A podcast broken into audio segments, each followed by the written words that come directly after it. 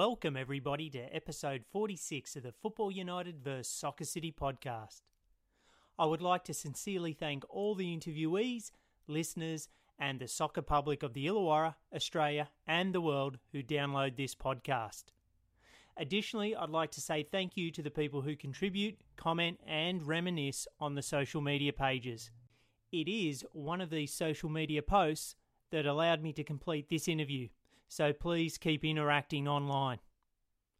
Stuart McLaren is our interviewee in episode 46. In this expansive interview, Stuart talks about a wide range of subjects, which relate to his footballing journey across the world. Stuart has been involved in the game for over four decades and has tasted all aspects to the game as a player and as a coach at grassroots, representative, and professional levels. The interview is compelling as Stuart is honest and thinks about the game deeply. Australian and Scottish football are fortunate to have benefited from his immense contributions. Although not a complete story, as he has so much more to give, I learnt a great deal from listening to the man, and it is an absolute pleasure to have recorded this interview. My sincere thanks go out to Stuart and his family for giving up his time for this interview. And thank you to Daniel Hastings, who originally linked Stuart to a Facebook post. This post allowed me to reach out to Stuart, and for that I am grateful. Please note, as this was recorded via a phone call, the sound quality is not where I would like it to be, so for this infraction, I apologise. Please enjoy this episode.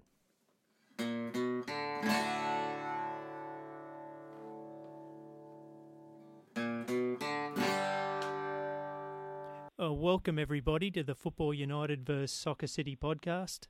I'm here in my uh, studio or or study in Corrimal in New South Wales, Australia, and on the other end of the line, I have an extremely special guest in Stuart McLaren, and he's over in the United Kingdom. Stuart, welcome to the podcast. Thank you very much, Travis. It's a pleasure to be here. I'm I'm not quite in my studio. I'm just sat in my uh, in my living room. So, but I'm comfortable and, and delighted to be here to chat to you. Straight away, say I'm sincerely thankful for you uh, for doing this interview and and appreciate your time and and your family's time. So. Um, uh, first and foremost, uh, a lot of the uh, Illawarra listeners would know you from the Wolves, and and other people um, listening in a state will know you from different stints in the NSL that we'll get to. But you were born in Scotland in 1975. Uh, where in Scotland were you born? Born in the Southern General Hospital in, in Govan, so in the in the shadows of Ibrox Stadium. Um, so no surprise that my fam, most of my family and, and, and indeed myself sort of grew up as, as Rangers supporters. So so that's not been without its challenges in recent times. But um, yeah, born in Glasgow uh, and lived in Partick, and then moved sort of down south, if you like, slightly to, to a place called Ardrossan, okay. down in down in Ayrshire. Um, yeah, and, and, you know that was sort of just a couple of years before uh, family decided it was the best move to, to immigrate to Australia. And what were your what were your first memories of football in Scotland? I've only really got one or two because we moved to Australia when I was five.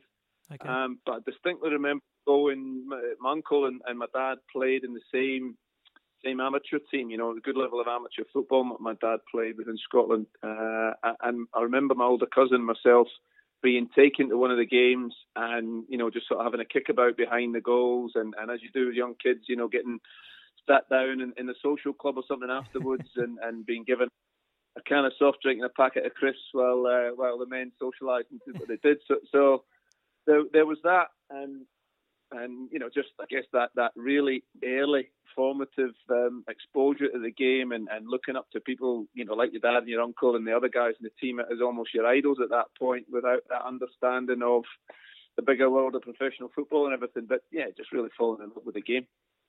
Excellent. So you were saying that at five years old, your family immigrated out to Australia. Where did you end up moving to? We moved to Brisbane. I think my mum and dad have spoken about it. You know, considered South Africa, and then I think the original plan when going to Australia was either Melbourne or Sydney. Uh, but it turned out that one of my dad's uh, close friends, one of his workmates, um, was residing in Brisbane. So I thought, well, maybe better to go somewhere where at least we know somebody. Uh, and and it turned out to be a terrific move. So so immigrated to Brisbane at the, the back end of uh, 1980, and, and never looked back. My mum and dad still are living in Brisbane now. I've lived in various places in Queensland, but they live in Brisbane again now, and uh, and absolutely love the lifestyle. And, and I've got so much to be thankful for that they made, uh, you know, what, what was an, an, absolutely enormous decision to, to leave their families behind, especially in that era. You know, it's not as it is now in terms of international travel and yeah. the wonders of technology and Skype and everything. You know, moving literally to the other side of the world was was such an enormous step, and, and I have to, you know, to thank them for for doing that. And for yourself, do you recall as a five year old, although very young, that it was a, a hard move on yourself, that you had a couple of friends and, and, like you said, family that you were moving away from? Not so much the family and friends aspect from, from my perspective, Travis, no, not at all. Um, you know, there probably was leaving the airport, you know, some tears with the family, but probably a little bit too young to totally comprehend, you know, how big it was and what yeah. we were actually doing. But uh, you know, I have some distinct memories of of stepping off the plane, you know, as I say, coming summertime in Brisbane, and you know, again, none of these uh, connected walkways right into the air conditioning terminal. it was right off the, the plane, down steps onto the tarmac in you know 30 degrees and probably 80% humidity, and and wearing uh, clothes coming out of the UK winter, so probably given that time some brown cords and and uh, and a woolen jumper. So uh, yeah, that that was a noticeable difference straight away. And was it straight away that you then got into junior football in the in the Brisbane suburbs? Yeah, settled into to life in Brisbane very early. You know, my, again, you know, knowing what you know now as an adult and, and realizing all the things that they would have had to contend with. I've got nothing but admiration for my parents. So, as I say, settled into to life in Brisbane. They bought a house. My dad got work. Uh, we got into school very quickly, and, and you know before long settled into to playing with uh, the Mooroondu Soccer Club in the kind of Bayside area in Brisbane, and um, as I say, just never looked back. You know, it was, uh, a fairly smooth transition for a young kid um, to make, and, and obviously had had that love of football, and it was only ever fostered from that moment on. And you additionally played at uh, Mount Gravatt Soccer Club and Capalaba Soccer Club in those early to mid 80s. Uh, what do you recall of of those days of junior football in terms of your position or coaches or and or teammates?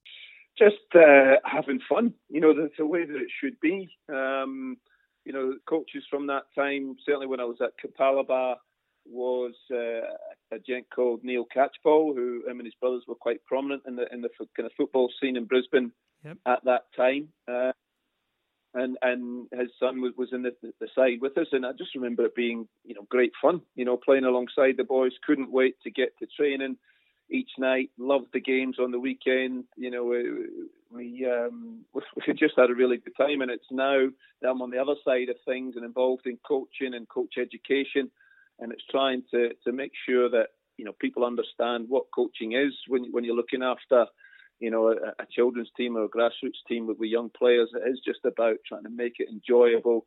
You know, use the game to, to make them fall in love with football, and certainly if they can learn skills and improve along the way, then that's um, then that's terrific. So, so those were my memories from, from playing at Mount Gravatt and Capalaba in the early days, um, and just really at the very back end of it before we moved up into to Central Queensland.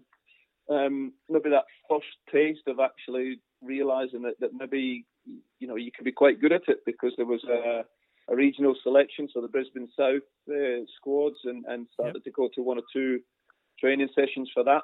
Um, as I say, in sort of 1987, my dad's work had, had, taken him away up at the Central Queensland, and, and the family moved up up uh, to Biloela. And and for yourself, um, did you when you started playing football, did you have that sort of deep passion for the game that you just couldn't wait to to play with friends, go to training, play games on weekends? Yeah, I look back and I think that there was probably some really fortunate um, circumstances that I found myself in. That that you know, as I said, it right from you know watching my dad play as a five year old in, in amateur football in Scotland, and then you know, joining to junior football clubs uh, in, in, Brisbane and the good environment that they each had but also in my local neighbourhood, we, we had a, a couple of other um, you know migrants from, from England, so a couple of English families who had boys about the same age. Yep. Um, and definitely one of them, a, a guy that I keep in contact with a little bit now, Simon Graham. He was a close pal, and and that's all we did was, was you know we played football. He was a big Man United fan. You know we would get guys together and go and play down the park. So you know again now I understand, you know how all of that helped me because I was playing against kids that were older than me, so I was always being challenged.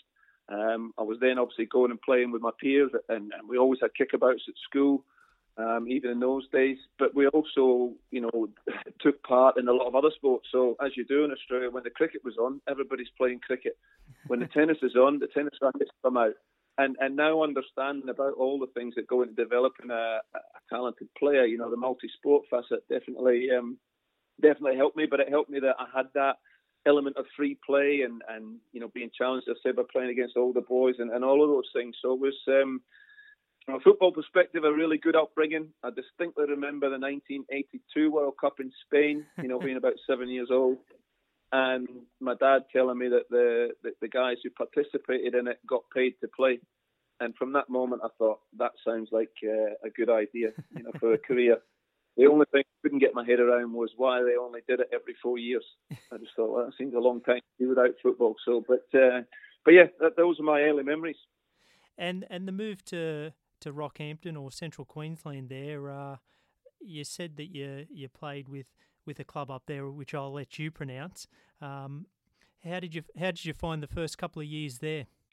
You know, as I say, it was through my dad's work, so he was involved um, in the construction of power stations, uh, yeah. and for a, a, period of time he was working away and, and, coming back at weekends and the like. But the travel became too much, so decided as a family to go up to a place called Biloela, which is just inland a bit from Rockhampton, um, and played for you know a lovely family-orientated club called Callide United. Who you know, say I'm pleased to say that I've, I've had various visits back to there throughout time. Still keeping contact with one or two of the people that were involved. And, and again, it was just you know such a, a positive environment. It was playing with my mates again.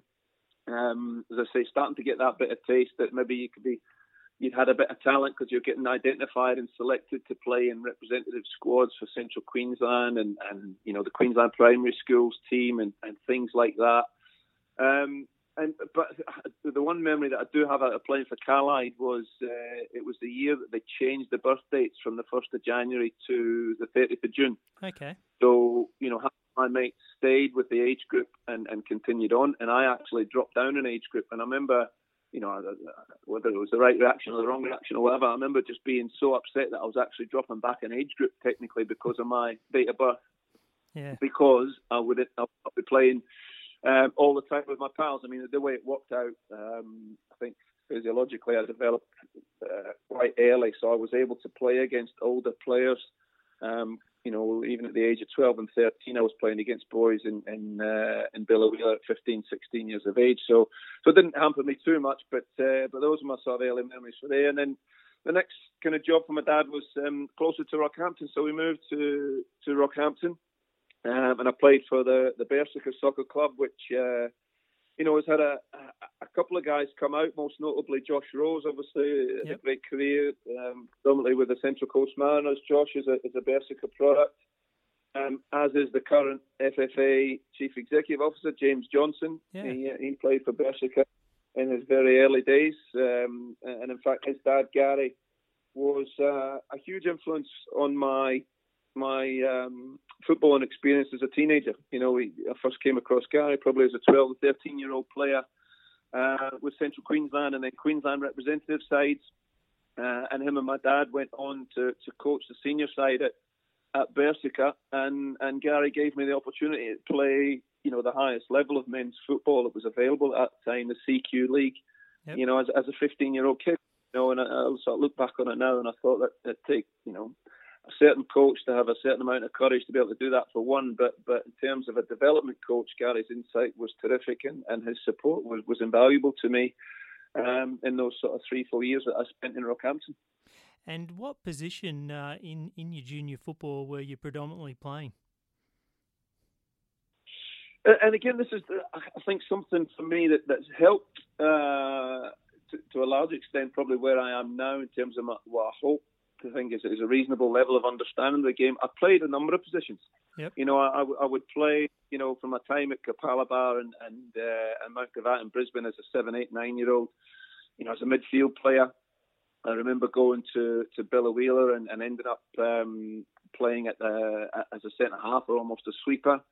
Uh, but as I went up the age group, sometimes I would be played as a striker. Uh, and the same thing when I went to Rockhampton. You know, I, I predominantly probably played at the back, um, in part because I, was, I, would, I would like to think I was seen as a, a player who was competitive, who, who loved the, the, physical aspect and, and challenging for the ball and things. Um, but I, but I played in, in a number of different positions, so I think that helped overall with my football development. I think it helped overall my understanding now, you know, as a, as a coach and a coach educator. So it was probably only latterly when I went to the Australian Institute of Sport, you know, picked up a scholarship there when I was uh, sort of 16, coming 17, um, that started to specialise really as a, as a centre half um, and occasionally played as a centre forward as well. And and that transition there from from the local club and, and representative teams to the Australian Institute of Sport, how did that come about and, and what were you feeling at that age of of this transition and, and your ascendancy into, you know, the higher levels? First and foremost, what, what a, an absolutely wonderful opportunity, you know, that was, was presented to me. Uh, as I say, I'd played in, in Queensland representative sides, you know, alongside Clint Bolton, um, as well. Another another prominent uh, Queensland lad who's going on have a terrific career. I know is prominent in the media now in, in Australia. Yeah. Um, and we, we played national championships. Uh, predominantly from from that, Ron Smith had, had selected a squad. Uh, to, to, take up, you know, essentially a two-year scholarship program starting in the, the beginning of 1992. Uh, from from what my memory is, I wasn't identified uh, to be a scholarship holder directly from the national championships, but yep. through a program that that Gary um, and another coach called Richard Evans, who we'll come to shortly, yeah. um, had implemented in Rockhampton. Uh, there was a, a, an opportunity for a couple of Rocky lads to go down and have a, a, week's training, a week's trial at the at the Institute of Sport. So I did that at the back end of 1991. Yep. Um, and off the back of that week, uh, Ron Smith and, and Steve O'Connor decided to offer me the scholarship. So, you know, I remember that sitting in, in Ron's office and, and being spoken to about it. I remember going away and, and putting the 40 cents in the payphone, you know, obviously going back to the mobile phone days, and phoning home. You know, as a 16 year old kid to, you know, in, in the December of, of 91 to, to tell my mum that I was leaving home. Um, and her question obviously was, did she have a say in the matter? And, I said, no, I'm, I'm going to go away and, and, uh, and learn to be a footballer uh, you know, her obvious thing was, well, what about your education? And I said, well, so we're still going to school. And I think that, you know, the age that I was a young player, I just had that terrific opportunity to go and try and make myself into a pro footballer. And that at, a later date, if, if education needed to be picked up on, then I could always pick that back up. So, so that's what happened. So, and I think something like the second or the third of January, I hopped on a plane from Rockhampton and, and, and never looked back. I guess in, in recent times there's been a lot of discussion in the media here, in the football media, about the Australian Institute of Sport and its demise and, and whether that's right or wrong. And and for you, your time there, can you give us an indication of what you learnt, sort of the day to day sort of routines that you, you picked up and and people like you people like Ron Smith and Steve O'Connor, they've had a tremendous impact on the sport in Australia, haven't they? Absolutely. You know, I think uh, you know there's a number of people obviously that have made invaluable contributions, but but Ron and, and Steve in particular have to be high up on that list. You know, I, I can't speak highly enough of uh, the environment that they created, the support that they gave us, uh, and and you know not just from a purely footballing perspective, but you're talking about young adults who yeah. are you know transitioning almost from from being children and kids and living at home to that first little taste of having a bit of responsibility and living away from home and everything else like that. So, you know, the, the program itself for myself and, and, and my cohort, you know, which included a large percentage of that, that golden generation. You know, you're talking about Mark Viduka, Josip Skoko, Craig Moore, as yeah. mentioned, Clint Bolton, Mark Rudan, you know, a number of guys that, that if they didn't feature with the Socceroos in those World Cups certainly had um, you know good careers in the old NSL and, and the A League and, and, and perhaps abroad as well. So it was a it was a terrific group for, for us to be a part of. You know, the environment to say that Ron and Steve had created there was, was everything that a young footballer could ever look for. You know, it was it was the best of times and the worst of times for me as well because you know as soon as I got there, I thought, wow, you know, this is everything that I expected. You know, a professional approach to be. Uh, but at the same time, uh, unfortunately, um, suffered quite a serious injury after only about three months. So I had, had bilateral stress fractures of my fifth lumbar vertebrae, oh, um, and that's like kept me yeah, kept me out of football from kind of the, the, the, March or April in that first year right through until the January of the following year. So I missed about nine months, which was awful to go through at the time, but looking back, it, it perhaps helped me, um, you know, go through some things and, and develop a certain, you know, resilience and, and you know, and everything else that, that, that you hope to to try and have as you go through your career. But but our weekly routine or daily routine even there would be um, obviously training sessions in the afternoon or the evening after school um, as a squad. Yep. Monday through to Friday. Um, a couple of mornings a week, you know, up at six o'clock in the morning to go and uh, get into the gym or some other sort of form of strength and conditioning training. Um, and then periodically throughout the week, we'd come together, you know, either in, in uh, small groups or even just as ones and twos, um, and work on individual aspects. You know, so so an all-encompassing program. Uh, we we also played as a squad, obviously in the National Youth League at that time. Yeah, that's right. Uh, in the northern section, we played against a lot of the NSL clubs, youth sides from from around the Sydney, Newcastle, Wollongong area and whatnot. And then in, in the off season, Ron um, also managed to get us involved uh, in playing in the, the kind of men's competition in the Canberra area. So again, as a group of sort of 16, 17, coming 18 year old kids to play against men, you know, even at that level, okay, it wasn't wasn't uh, the highest, but at the same time, it certainly challenged us playing against men. Um, and a lot of the things that probably currently, certainly here in the UK, you look for when you loan players out to clubs in the lower division. Um, so terrific environment, as I say, can't speak highly enough of the input that, that, that Ron uh, and Steve Davis, as well as all the support staff, you know, from sports science and medicine and everything else like that, um, it was terrific, and, and you know, guys with that much higher profile than me speak so highly of the program, um, and it, and it's a real travesty. I think that that it's not still existing in some form um, within Australia because it, it, was one of, if not the best, sort of finishing schools at that time, and, and I think the evidence is quite clear. Uh, with the results of, the national teams, I say that, the Skokos and Vidukas and Aloisis and Moores and the like, uh, the impact they had with the Socceroos in that era. Yeah, definitely. So for you, you you had your, your two years there at the AIS, and then what transpired after finishing there? So yeah, uh, this is the, the interesting thing for me. So I mentioned Richard Evans before. So yep. he was uh, a coach in Rockhampton during my time there, uh, and him and Gary Johnson had, had set up a program called the Rockhampton Soccer Academy, where the best uh, or most talented kids from the area came together once or twice a week, you know, irrespective of whatever club team they played for and trained as a group. And again, it was a bit more of that individual focus. So Richard um, was back living in Wollongong. I know he'd spent some time pre- living previous uh, there.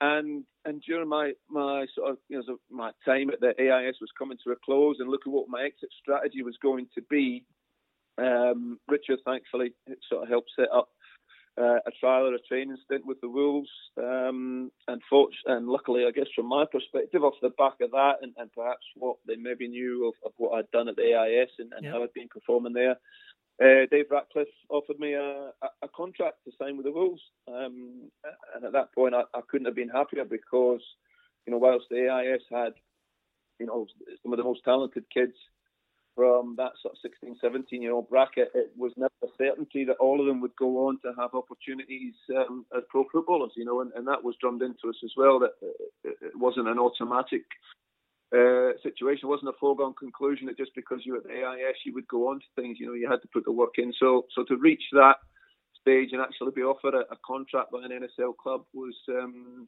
was you know, was I just remember being, being ecstatic at that moment in time. And for yourself, what were your first impressions of Wollongong City when you arrived there? It was a massive step up for me, as I say. But you know, I played a bit of men's football even as a 15-year-old in Rockhampton, and, and a little bit during the IS. But to go into a, uh, an NSL team, and, and, at that point, a reasonably successful team. You know, guys that had played in finals football, and, and some that had played for the national team, the likes, you know, Mick O'Shea and Martin Burke, Martin Horsley, all of these guys. You know, I just remember the training being extremely intense and really competitive. Um, but at the same time, you know, perhaps even in a sense surprising myself that, that I felt relatively comfortable, you know, as a young kid going into there. Uh, you know, some of the people that I met at the club who made me feel so welcome, um, and in particular, Brian Hastings, who was, who was the yep. chairman at that time, and and, uh, and his family, you know, his two boys were about my age, and, and developed a really good friendship, and, and still call them good friends to this day. Uh, you know, the club being so welcoming. Um, so uh, that was my, my early impressions. At the same time, you know, early on, I, I had a taste of the first team, yep. and then for different reasons came away from it. Uh, and so it became a bit a bit challenging for me, you know, from a football perspective, but also from a, a mentality perspective, really about okay, well, how how do I um, get myself back into the reckoning um, at this club? But but you know, was was uh, relishing the opportunity really when I first signed for the Wolves. And what about David Ratcliffe as a coach or slash manager? How did, how did you find David? I found him very honest and forthright. Yeah. Um, that that was the first. Um, you know, I, I distinctly remember attending a, a function very early uh, in my career and talking to Tony Pizzano, yep. um, who, who, wasn't with the club, but obviously had been previously, uh, and somebody who knew David very well, and, and, he gave me a good bit of advice, you know, in terms of, listen, you know, uh, David's somebody who, uh, you know, really needs to know that he can trust you on the pitch, but once he has that, then he'll, he'll back you for, for a long time. So um, yeah, David. David was what he was. You know, given his upbringing and, and his background, uh, you know, I still have a vision of in my head of, of him playing for the national team at Hampden Park in the in the playoff, the '86 World Cup, and kicking Kenny Dalglish up in the air. You know, one of the game's absolute legends, and, and Kenny having a bit to say to him, and, and and David Ratcliffe being you know not fussed in the slightest. So I think that tells you everything about about David's character. Um, so yeah, I, I, you know, he, he, was he was a good, honest,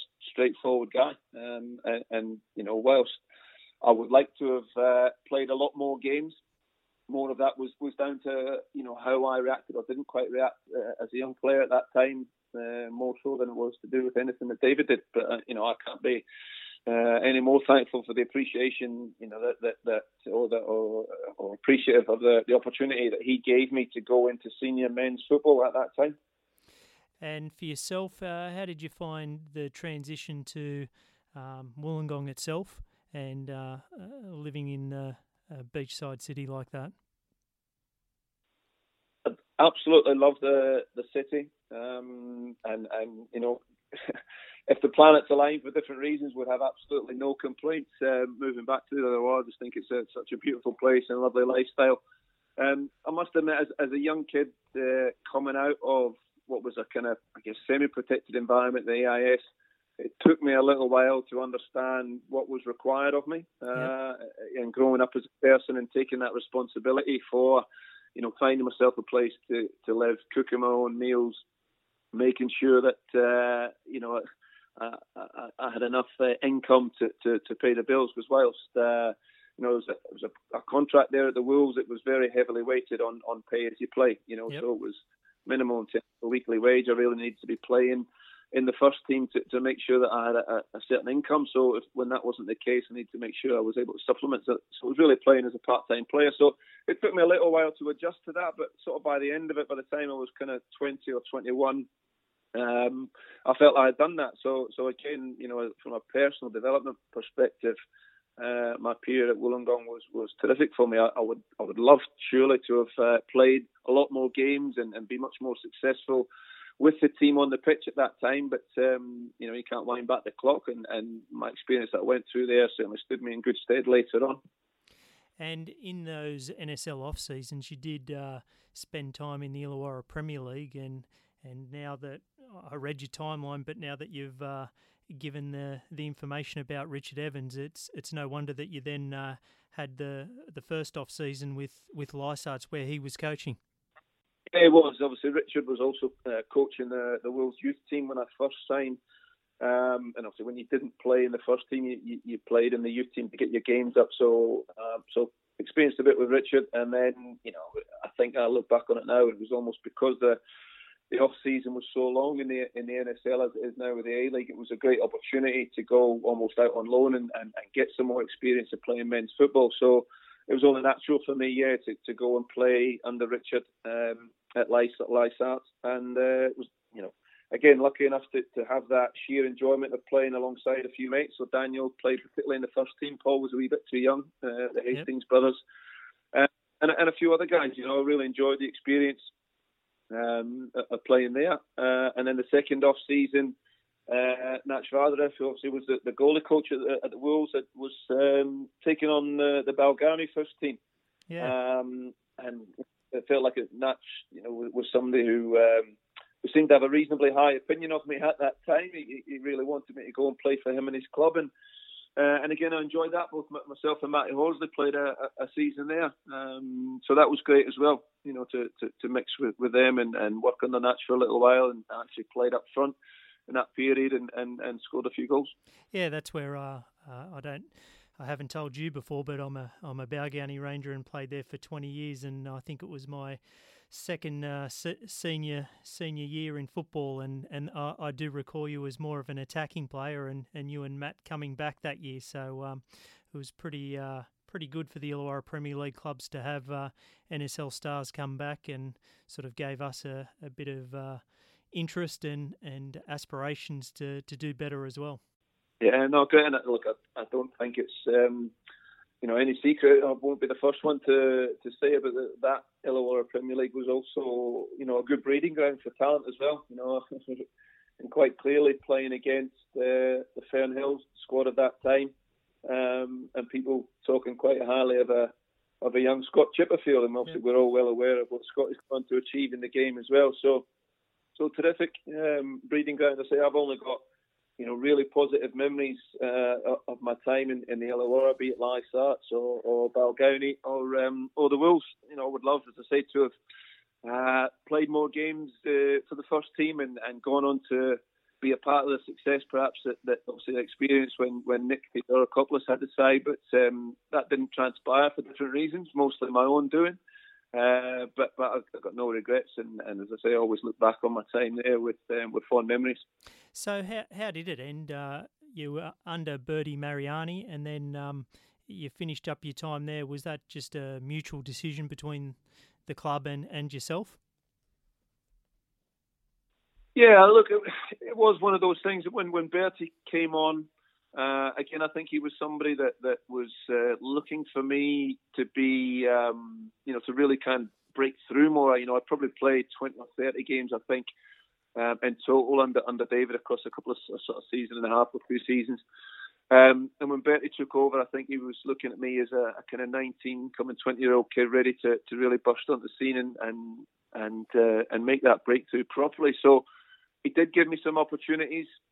Um, you know, I look back on things and, and in part, uh, very small part because of Bertie's approach, but largely because of what I, I did and didn't know uh, about what I, I should be doing and taking the personal responsibility, you know, uh, in terms of how I should be playing, how I should be preparing, making myself as fit as I possibly could be.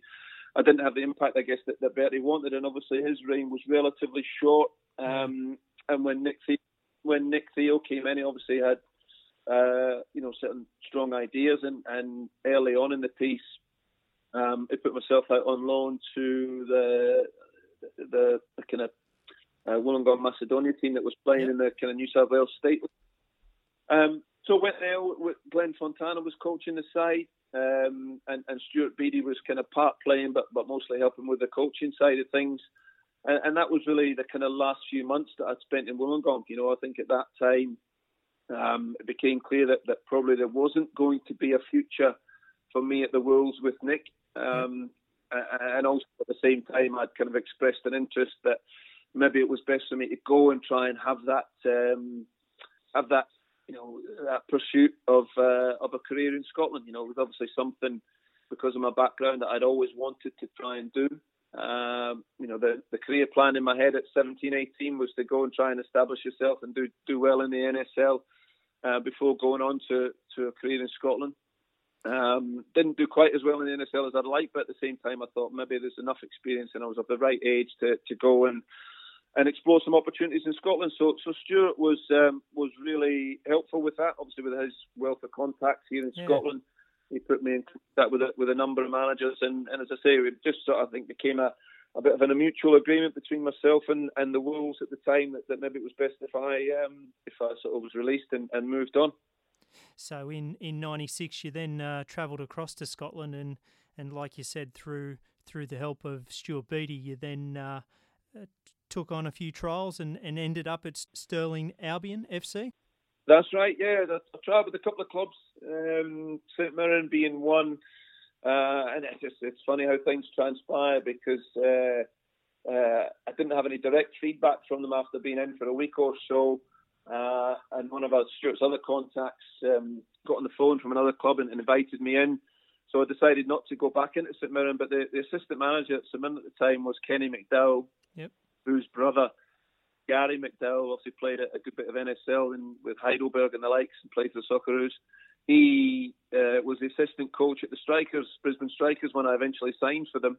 And when I spoke about it, he said, "Oh, yeah, Kenny and, uh, and the manager at the time, Jimmy Bone, actually quite liked you and, and, might have offered you an opportunity had you stayed on and trained for a bit longer." So it didn't transpire there. But uh, I also went to, to Dundee United, um, you know, being Stuart's old club, and, and one of his uh, contacts, Billy Kirkwood, was the manager at the time, and I distinctly remember, um, you know, kind of at the end of the trial period, thinking I'd done okay. I played for the reserve team as a striker scored a couple of goals in a tournament we played down in New York, you know, against uh, the reserve teams of, of, Sheffield Wednesday and I think it was Notts Forest and Tottenham actually. Um, and thinking that might be a chance here. Uh, the reserve team coach spoke to me and, and, and, said that he'd be happy for me to come to the club. And I, I, still think to this day I'd love to have the conversation with Billy, but I sat down in the office with him and, and he asked me what I was looking for. And I said, I'm just looking for a start. Now, in my mind, the start was to start my career, yep. um, you know, and, and earn my way up. Uh, and Dundee United, I think at the time, were in the, the second tier of the Scottish football, and I think he understood it that I was looking to start in his first team, you know, as a as a starting eleven player. Um, and it, it, wasn't until years later I thought, I wonder if that's what he interprets it, because it, it, you know, his words to me were he had better at the club at that time, which I, have no doubt in the first team he absolutely did. Um, and and he said that you know there wouldn't be a, a chance for me at Dundee United, but he, he, put me in contact with Ray Stewart, who was the assistant manager at Stirling Albion, um, and I went and trained there for, for a couple of weeks, and, and luckily enough, the, the manager Kevin Drinkell offered me a chance to um, to play there. Uh, now Stirling at the time were playing in the second tier, the, the Championship.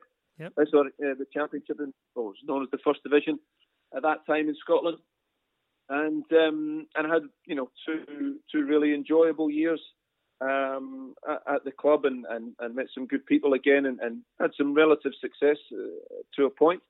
Um, and, but unfortunately, at the end of the second year, the, the club was relegated, um, and they were one of those clubs that, that had gone from being uh, oh, having a part-time playing staff to to being full-time for the two years that were they were in the first division. Um, but unfortunately, relegation kind of forced the club to go back to to part-time football, um, and the majority of the squad had their, their contracts um, not renewed, uh, and obviously I was one of those players. So, so that was my kind of two-year journey um, in Scotland. You know, a few highs. I said score, scoring um, goals against Partick Thistle um, at Firhill. That seemed to be my happy hunting ground. You know, we had cup games against Aberdeen.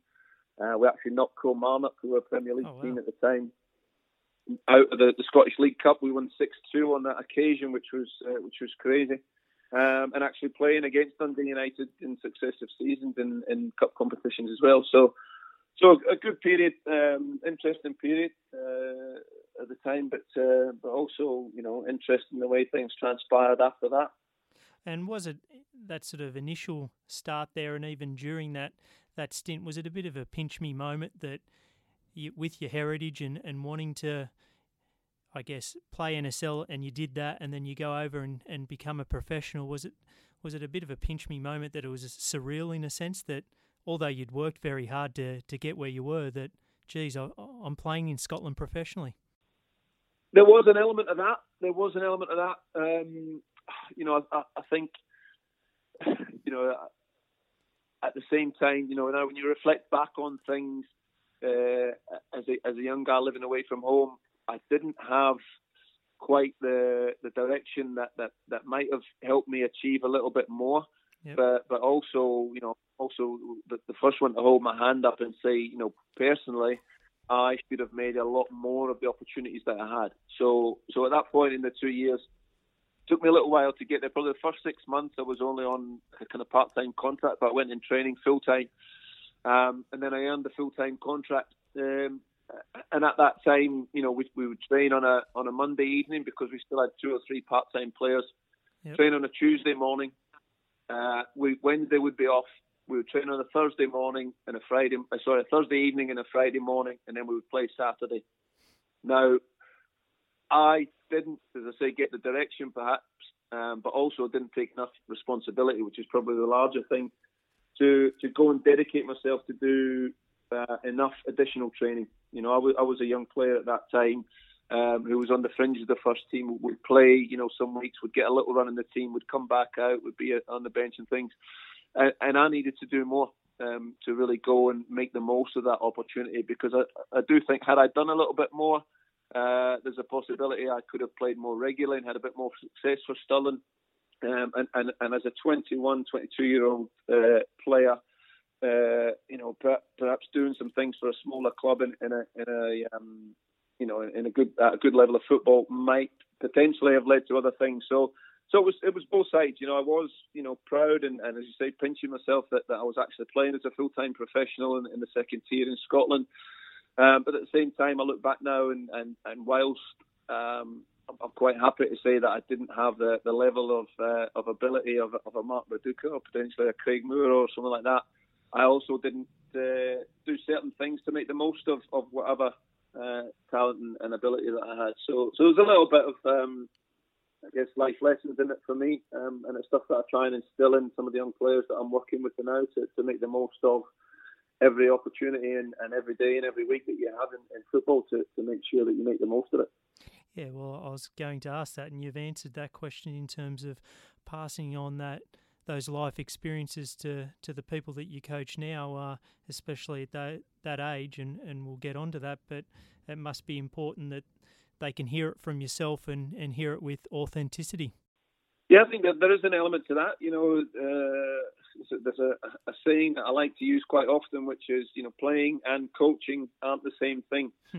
um, you know, performing and teaching aren't the same thing.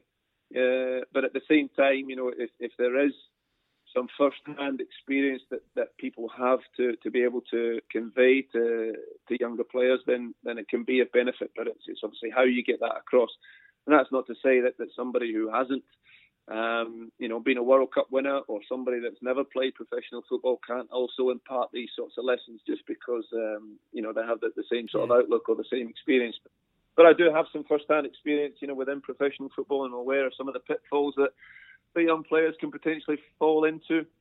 Um, you know, which which might prevent them from, from going on to achieve everything that they, they, they should go on to achieve. Um, you know, so it's great to be in that position now. I just wish uh, I'd had the uh, the old adage of, of an old head on young shoulders. I didn't quite have that at that time, but um, but it's helped shape who I am just now. So so that's all fine. Yeah, definitely. So in in '98, um, were you always going to come back to Australia, and and and your stint at Hong Kong Rangers was just a sort of, I guess, a bit of a transition back to Oz? No, the the, the initial um, you know strategy or plan for me was still try and remain in Scotland. Okay. Um, there was one or two clubs that, that were interested, uh, but at that time they were they were playing again at a division lower than I had been playing in, and, and it was predominantly part time football. So I remember going to training a couple of times with Stranraer. Um, I remember a friend of mine getting me back into training at St Mirren yep. uh, when Tony Fitzpatrick was there. Um, and I was crying out for an opportunity to, to, to go there because obviously they were still in in, uh, in the first division at the time, but it didn't transpire. And then um, I was staying with my cousin at the time, uh, and I remember didn't have a mobile phone or anything, but but remember coming home and, and being given a message that um, Rangers had been on the phone, uh, and I I kind of jokingly said, uh, uh, "What is it, Berwick Rangers?" And they said, "No, no, it's Hong Kong Rangers." And I, I, I just, yeah, obviously shaking my head about how it came about. But um, the gentleman that, that, that, you know essentially established the club um, would come back to, to Scotland each summer. He would look at the, the list of free transfer players, um, you know, and get in contact with a few and, and offer them the opportunity, you know, if, if he felt they liked the, the look of them. So I went and met him. Um, we had a good discussion about what the potential opportunity would be in Hong Kong, and, and, and I was excited by it. Obviously, as I had moved about quite a bit as a, as a young person, um, so going to, to somewhere else in the world didn't faze me at all. Uh, but the next part was, was probably the strangest experience that I've had in, in professional football. So, you know, whilst he, he said that you know he, he liked the sound of, of what I was as a player, he needed to see me in the flesh. And I said, well, that's only understandable. How are we going to do this? He said, well, tomorrow, come to the public park with your mate and bring a ball. and uh, my mate literally threw a few balls in the air and I headed them back to him. Um, you know, he clipped a couple of balls to me and I controlled them and, and played them back to him and, and did a few things like that and, and had a couple of, I guess, trying to mimic some, some strikes at goal by smashing the ball up against the fence. And it lasted, I think, for about 15 or 20 minutes. And he went, no, you, you look fine to me. So I had a, a trial for the Hong Kong Rangers in a public park in Govan, believable places. And and that's how I eventually sealed a, a contract to go and go and play for, for Hong Kong Rangers. And how was that experience in Hong Kong? Eye opening to say the least. Um, you know, again, I feel very fortunate that, that the places around the world that, that football has taken me. Um, and Hong Kong was another one. So I've experienced living uh, in Hong Kong. I wasn't on the Hong Kong Island side. I was over on the Kowloon Bay side, so oh, okay. in the new territory. So it was interesting um, living in amongst uh, you know the Chinese community in there for one. Uh, I was party to some things that, that took place within the game that I still shake my head at now. So I, was, I was, ended up only being there for about four months or so, and twice within that four month period, I witnessed uh, two five all draws. now I'll, I'll, let the, the listeners, um, you know, make up their own minds about how a five all draw comes about. We're obviously well aware of uh, some of the practices that, that take place. Uh, yeah, definitely uh, football in those areas. But so that was interesting. Um, and my, my termination, you know, from the club was, was also an eye opener. So uh, I, I, I primarily obviously been uh, recruited to play as a as a centre forward. Um, we'd gone there. We, would had a kind of mixed start, I guess, to the season. We got to the, the semi final of, of, the kind of cup competition. I remember playing at um, the Hong Kong Stadium, um, which was terrific experience there. Um, but in the league form, we, would started a little bit, and uh, and I hadn't managed to score a goal.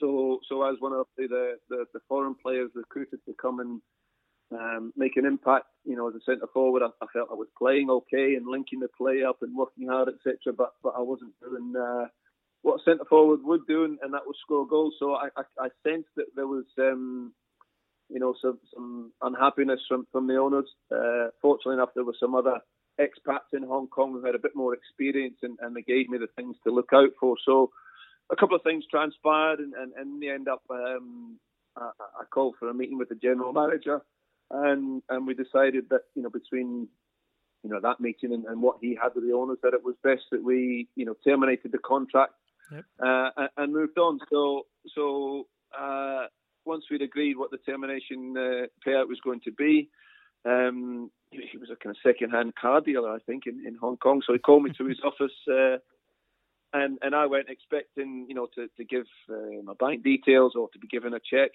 um, but they counted out the the payout in cash, uh, which was very very very interesting. Um, and I don't think I've ever been any more nervous uh, of coming out of uh, that office and the short walk to the bank to deposit the cash. You know, wondering um, has it been a bit of a setup? Is there somebody else that's going to come and uh, knowing that I've got this cash and and attack me and potentially rob me for it? So, so yeah, very eye-opening experience, um, and one that you know I'm glad I went through, as I say. But but uh, you always try and protect young players from going through that type of experience as well. So. But it was interesting. And then um, I knew it was going to be extremely difficult for me to, to pick up another professional contract in Scotland. Yep. Uh, and I had strong, uh, a stronger network now still in Australia. So I had some some good friends, uh, Clint Bolton again being one of them, who were in the, the Brisbane Strikers squad at that time. And uh, fortunately enough, John Kosmina had some prior knowledge uh, of me as well. I didn't know it at that time, but subsequently subsequently transpired that when I left the AIS, he was looking to sign me for his. Uh, we're in the Dolphin side that he had in, in the New South Wales State League oh, okay. um, before I signed for the Wolves. So Cosy knew me quite well, and um, and when I said that I was going to look at the comeback, uh, John was, was, was happy to to make a, a kind of potential offer of a contract um, so long as I could get to Brisbane and, and he could, um, you know, get me training with the group for a week or so and, and make sure that I was the player that, that he remembered I was. So, I say, fortunately enough for me, that all transpired and, and I signed for, for the Brisbane Strikers at the back end of, of 1998. And so that um, trial with the Strikers wasn't in a public park and, and didn't ha- wasn't just a 15, 20 minute session? No, absolutely not. The, the total other end of the spectrum. So, um, on what, what I would know up to that point anyway, the home of football in, in Queensland, uh, Perry Park, yep. and uh, and in the dressing room, you know, with uh, Glenn Gwynn and, and, Nick Meredith and uh, Andy Harper and, and, and, these sorts of guys, uh, Shay Hughes, um, you know, Casey Wehrman, some, some terrific players of the strikers at the time. Uh, and yes, a proper uh, training or trial stint as it had been at the Wolves, as it had been at Dundee United and St Mirren and, and the other clubs that I trained with as well. So, um, so yeah, as it should have been. And was it a uh, a good transition back into Australia because your family was still there? I felt I was coming home, if the truth be told. Uh, you know, we emigrated to Brisbane, uh, what, something like 18 years previous to that. Uh, spent you know, the vast majority of my childhood in Queensland, and, and if you're asking me, that's probably the place that I identify with the most. So I felt I was coming home. You know, felt immense pride that I was going to be playing NSL football for my hometown team. Um, if I kind of backtrack a little bit, uh, prior to signing for the Wolves, um, so whilst I was still at AIS, but knowing that my time was coming to an end, I also had a, a training stint with um, Brisbane Strikers. It may, may well have been Brisbane United still in those days oh, okay. um, when Bruce when Bruce Stowell was the coach. So Bruce was aware of me as, as a young Queensland player, etc. Um, I had trained there. Uh, there. There was at that time there was no uh, concrete offer of a professional contract. Uh, I remember after receiving the offer of the contract from Wollongong, um, feeling that I at least owed Bruce uh, and Brisbane the opportunity to to be aware that that was happening. Yeah. I hadn't made my decision to sign the Wolves at that point. And again, I remember dropping the 40 cents in the payphone and, and calling Bruce Stowell and uh, and explaining the situation, saying, Bruce, listen, I've had an offer of a contract from Wollongong. And that was near enough about as far as the conversation went. Bruce, and his, his very forthright style, said, That's fine, son, all the very best, and hung the phone up. Um, so that made my decision to sign for the Wolves at that time. So, uh, so, so that that was a bit of backstory. So, so I felt that you know a couple of years later, um, I had finally come home, and, and yeah, just remember having immense pride at uh, being able to represent my hometown team in the NSL. How was it? It's starting your Brisbane Strikers career under John Kosmina? It was terrific. Um, distinctly remember my debut. We, we played against Sydney United, who obviously the, the, previous sort of um, you know year or two that had uh, some real ding dong battles, uh, no least the, the grand final, obviously at Suncorp yeah. with forty odd thousand there. Uh, there's a couple in the Sydney United team that I had been, uh, you know, at the AIS or, or in and around kind of young Socceroos squads with, and, and uh, Richard Placer and, and Joe Verkic and people like that. So, so it was terrific. Um, I remember very early on in the game, Jeremy Harris being sent off, uh, Andy Harper going off with a hamstring injury. So, so we're down to ten men, and I'd lost my strike partner um, in the game. But, but we managed to uh, to claw a two-two draw out of it, and I scored. I think from some camera angles or from the stand, looked like a, a terrific chip Um, but in reality, it was a, a, deflected shot that flicked off, I think, Joe shin pad and, and, looked over the goalkeeper. So scored on debut, you know, couldn't have been um, any much more of a contrast from my time in Hong Kong and, and as I say, celebrating in front of the crowd there at Suncorp with some of my family in the stand and things like that and, and a lot of good friends was just a, a terrific moment. And do you think um, that start at Brisbane Strikers, did you start to grow up a bit more as well? Obviously, chronologically, you were getting older, but you'd gone through quite a lot as a as a young man, being professional at the Wolves, um, going to Scotland, and then that stint in Hong Kong. Do you think it held you in good stead in those next few seasons? Absolutely. As I say, from a, personal development point of view, you know, I felt I had, you know, grown up, uh, you know, understood how to to take care of myself a lot better. Um, still, as a young man, I look back now and I think perhaps some of my habits weren't um, as good as they always should have been in, in terms of being a professional footballer. Um, but I wasn't alone in, in that regard. But uh, yeah, I felt I, would arrived in that sense, and I felt that I'd found a place where um, you know I, I, could be valued, and, and I felt uh, uh, you know by that point I'd developed enough maturity to know what it took to be a, a consistent performer at that level. Um, you know, as I say, I joined probably uh, just a, a month or two into the, the season that year, so played out the season as a, as a centre forward. Um, managed to finish as, as top goal scorer. Um, I think perhaps because we we weren't um, quite as successful as, as we should have been, um, or, or, could potentially have been. Um, and then, I remember early on the, in the pre-season the following year, um, John pulling me aside and, and, offering me the captaincy uh, oh, at the wow. Strikers. But also, you know, sort of looking at going, you know, kind of back to the future in a sense of, of back to a bit of the AIS days and, and playing more as a centre half rather than a centre forward. So so there's a couple of transitions there, and and and again, just you know that that, that pride that I had for representing what I thought was my hometown club in the NSL to then being named as, as a captain was, um, you know, at, at, the age of sort of 23, coming 24, was just absolutely immense, and um, you know, one of one of the highlights of my career for sure. Do you think John had seen some of those leadership traits in you that you might not have seen or did, weren't aware that you had? I think potentially, and, and, and, probably, you know, almost from a subconscious level, I had I developed some of those, uh, you know, through through those experiences that we've just been through. But but also as part of my, my natural makeup, you know, in, in, coming through club and representative sides as a young player. Um, you know, I'd, I'd been the captain, um, maybe not quite so much at the AIS, but then I was alongside some, you know, outstanding leaders as well. I remember Craig Moore obviously being our captain quite often maybe occasionally I might have captained the AIS squad once or twice. I'm talking about, yeah. you know, different environment in Scotland and, and in Hong Kong. But certainly when I came back to the strikers, uh, I distinctly remember John making a comment. I think it may have ever been in the media as well that, that, that I was quite vocal. You know, I wasn't somebody that needed to be prompted to, to speak. Um, you know, I was I was I was that type of coach, I guess, on the pitch. I was quite happy to, to try and direct people around. I was quite happy to um, to encourage people and, and, probably quite happy to give them a bit of a serve as well if it was required um, at that moment. So yeah, I think John probably did recognise those leadership qualities and.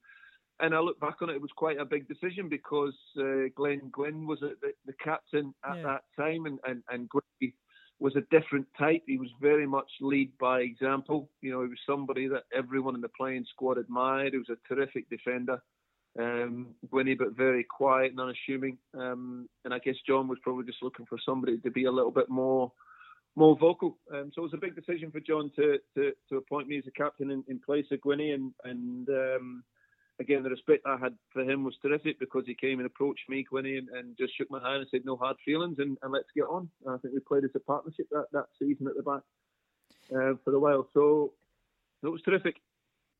And what about John as as a as a coach slash manager. I guess people on the outside like myself only see, um, I guess, game day, um, sort of sanitized interviews, and and maybe uh, to a lesser extent what we potentially hear. But for yourself now, not being a player and and being able to give your your full opinion of him, um, how did you how did you rate him as a manager and, and as a person? Yeah, I, I, can't speak highly enough of John. I think uh, during that time, to say he, he, helped give me a bit of direction in my professional career. Uh, I think you know, in a roundabout way, he also um, you know w- w- was able to give me some some life lessons and help me start to develop as as a man as well. Uh, I think John's one of those ones that that you're right. You know, if you're in his camp and he's in yours, then you know you you get on great with him and you have a lot of admiration. Uh, but at the same time, if if, if you're um, against him or, or, or he feels that he's against you, then you know he could become one of those most hated. You know, he's maybe in a playing sense the kind of Roy Keane or, or, or almost the, from an Australian perspective a Kevin Muscat type one. You know, you either you either love John and you're in his camp, or, or you really despise him because you're not in his camp. But um, you know, from my perspective, you know, he was he was somebody that, that I had a, a professional relationship on that was really positive. Um, and, and, from a personal perspective, again, somebody that, that I'm still keeping contact with now, and and you know, quite happy to speak to in, in terms of advice about decisions and about the game. I think he's got a terrific uh, football mind. I, think he's got a great insight, um, and you know, he's a guy that probably a lot of people don't see at times, but I think he's got a terrific sense of humour as well. So so great experiences with John. I, think he was um, very influential in a lot of young players' career. I think if you look at a head coach in the NSL, um, you know, without going into obviously statistics, but the number of young players that were given an opportunity under John um, is um, is of an extremely high level. Be up there with anyone. You know, I'm thinking about the Matt McKays and the Jon McKains and yeah. Shane Stefanuttos Wayne Srhoj, Jade North, you know, the, the latter two were, were thrown into to the NSL at, I think, at age 16. Um, you know, the, for the same time, all those ones that were given opportunities that went on to achieve great things in the game, um, there were ones that John was potentially, um, you know, overly loyal to, I would think, and, and, and gave uh, opportunities to young players because they were young players and perhaps had some ability, but I think deep down you maybe recognised that they um, they weren't quite going to make it, but um, but he was prepared to go and give them an opportunity to play NSL football. So I think the Brisbane Strikers as a club has that ethos, and I think John, uh, you know, particularly at that time, was, was very brave as a coach to go and do that with some of the young players as well. So he had uh, four seasons there, and you uh, played there under him and, and amongst other players. Uh, how did it come about? um, that his uh, tenure had ended there. Yeah, well, I think the club had made the decision prior to the season ending. Um, you know, they communicated that to, to John, and then obviously that became known to the playing group that his contract wasn't going to be renewed. You know, so it wasn't um, a kind of a, sacking half the way through the season or, or anything else like that. So, you know, I wasn't privy to all the details, so I don't know whether it was a, a mutual parting, whether John had felt that he'd, he'd, done as much as he possibly could at the club, or, or they couldn't agree on what direction was going to be. But again, I felt that you know that the strikers, um, that is one of the, the things that they do. That they are quite loyal to people, and they like to try and do things in a, in a certain way. And, and obviously, sacking a coach during the season is not something that they, they usually do. So, so that was how that all transpired. Um, it was interesting because, as I say, from from my perspective, it was a little bit of a step now into the unknown again. You know, there was some real stability there with with, with for me. He was obviously somebody um, who appreciated and valued me as a player, appointed me as a captain. You know, played um, almost every week, so long as I was I was uh, pulling my weight.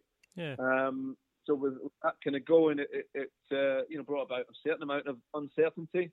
Um, I also, in that off season, went back to Scotland. Um, you know, with my fiance at that time to to get married. Um, we got married in Scotland predominantly because more friends and family were based here, so it was less people to travel.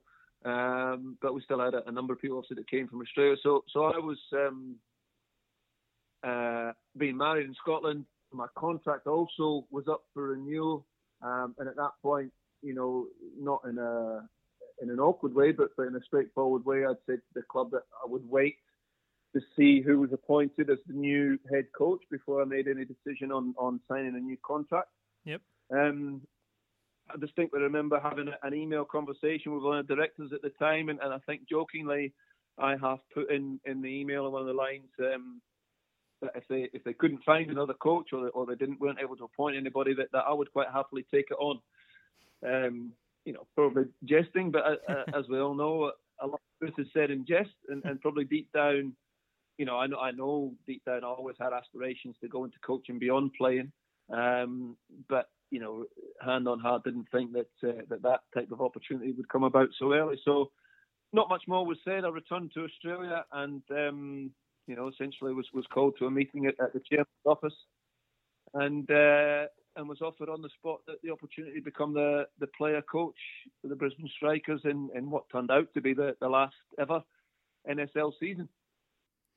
And for you, the the idea of player coach, it, it probably wasn't around at that point in time and, and really is not normal or orthodox in any shape or form. It probably was more in the 70s and 80s and a little bit in the 90s. So, how did you approach it with the with the playing the playing staff and, and former teammates now that you're player coach? Yeah, it was all the circumstances were quite unusual. I, I wasn't sure whether the strikers um, had looked upon you know the kind of success of winning the grand final, etc. When Frank was appointed player coach, and obviously I didn't have the, the, the kind of career or the profile that, that Frank did, but I think they maybe felt that that it was a similar kind of um, fit, you know, to have your um, you know, your leader, I guess, at that time, and, and, and somebody. Uh, I'm sure there were other reasons, you know. Let's not uh, let's not hide the fact some of them might have been financial, obviously, mm. as well.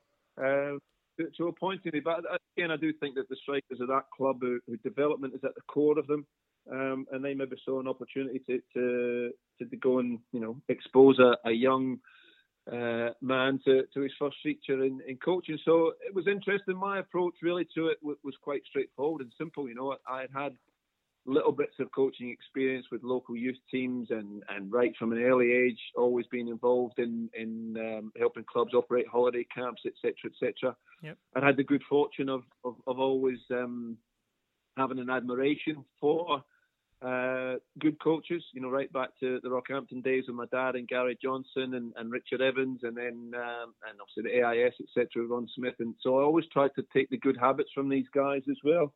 Um, but I tried to take the approach that you know, what would I want as a player? What would I want from my coach as a yep. player? Um, and and I always tried to be honest and, and, and straightforward with the guys as much as I possibly could. Uh, on the other side of it, from a playing perspective, I just took on the, the, the approach of I, I can't ask the players to go and do something that I'm not prepared to do myself, particularly, you know, at that age at 28, I'd only just turned 28, that I still, you know, wanted to play every week. It wasn't like the case I was 34, 35 and thought, well, I'll just play now and again. Um, I wanted to play every week, so I, I trained every session, uh, the same as all the other players. Um, and if I look back on it now, you know, whilst it was great for me um, to, to, have that responsibility and make certain decisions around recruitment and and the sort of preparation of the squad and, and everything else like that. It's it's far from ideal to be able to still combine training and playing because you just you know you miss the biggest part of it, which is obviously observing your squad um, when they're working and operating uh, and trying to remove yourself from them a little bit from the management perspective as well was difficult. I probably did cross the line in terms of being too close to players at, at different times. But but at the same time, I think um, you know if you go back and ask some of the guys, that they've still got some respect for for me as a person, as a coach, because I was always uh, honest and forthright with them. You know, I remember having conversations with players week after week about why they weren't in the squad. Um, and as I said, I always had that approach of well, what would I want as a player from my coach, and, and if I was being left out of the squad, I would I would at least uh, whilst you'd never agree with the decision, you would at least um, respect them for, for, for being honest and, and upfront and giving you a, an explanation, and it gives you an opportunity to to work at those aspects that they're told about. So, so that's how I approached it. Um, at the same time, I, I, had my own views, which maybe differed slightly to those that that, that Cosy had, um, and I felt that there was some some talent within the Brisbane, um, you know, and Queensland area that that had been unearthed um, and I gave uh, some some debuts to, to guys who you know who were you know into their twenties, um, and they went on to to you know be successful for us that season. Um, and go on and, and, do some things in, in the A League as well. So particularly um, Carl Dodd and, Josh McCloughan really yeah. um, were two guys that, that hadn't played in well hadn't played any NSL really. Um, Doddsy, to be fair, had been in and, and with the strikers, and I think Cosy might have taken him on, but um, unfortunately he suffered a bad knee injury. So, so there were a couple of players like that. Um, but what we did develop, I think, in that year was a real camaraderie, a real band of brothers, because we were predominantly Queensland products and Queensland players. You know, we had a few in there with some experience. Um, myself and Shane Stefanutto and, and Peter Grierson was a good old head. Um, Matty McKay was emerging, you know, so we had some good young talent as well. But we had a lot of young players and, and players like Josh and Carl who were so keen to just to prove themselves.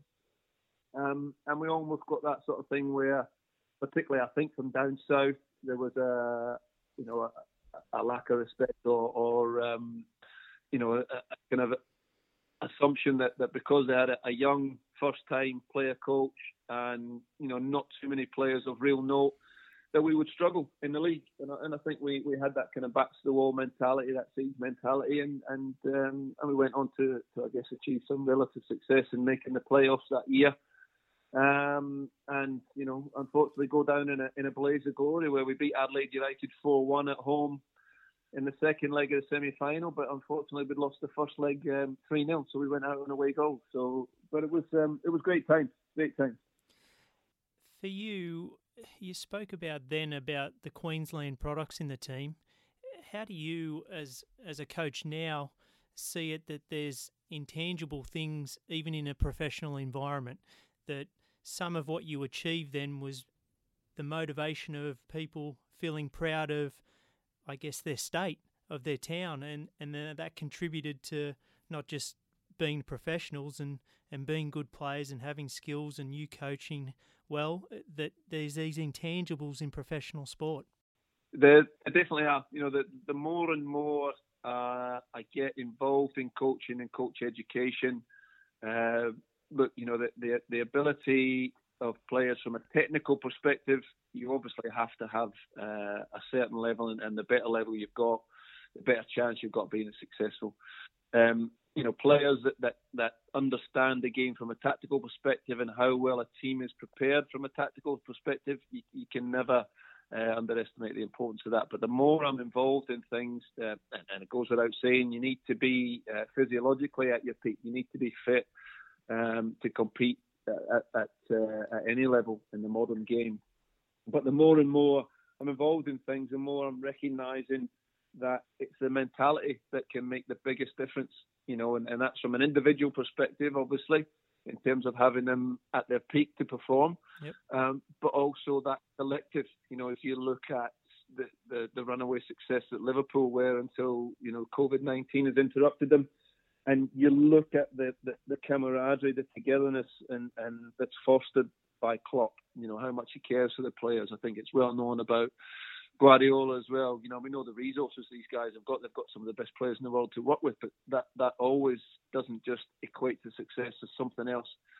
And and that mentality thing, probably without really understanding or having the same understanding that I do now, was a huge part to, to that you know relative success that we had with the strikers that year. As I say, we had a number of players that were desperate to to go and prove that they could play at that level. You know, um, it wasn't only Josh and Carl, it was Josh Rose, as I say, uh, Luke Morley, Royce Brownlie, people like that. Yeah. Um, uh, David Pilic was, was terrific for us in the middle of the park. Matt McKay, we spoke about.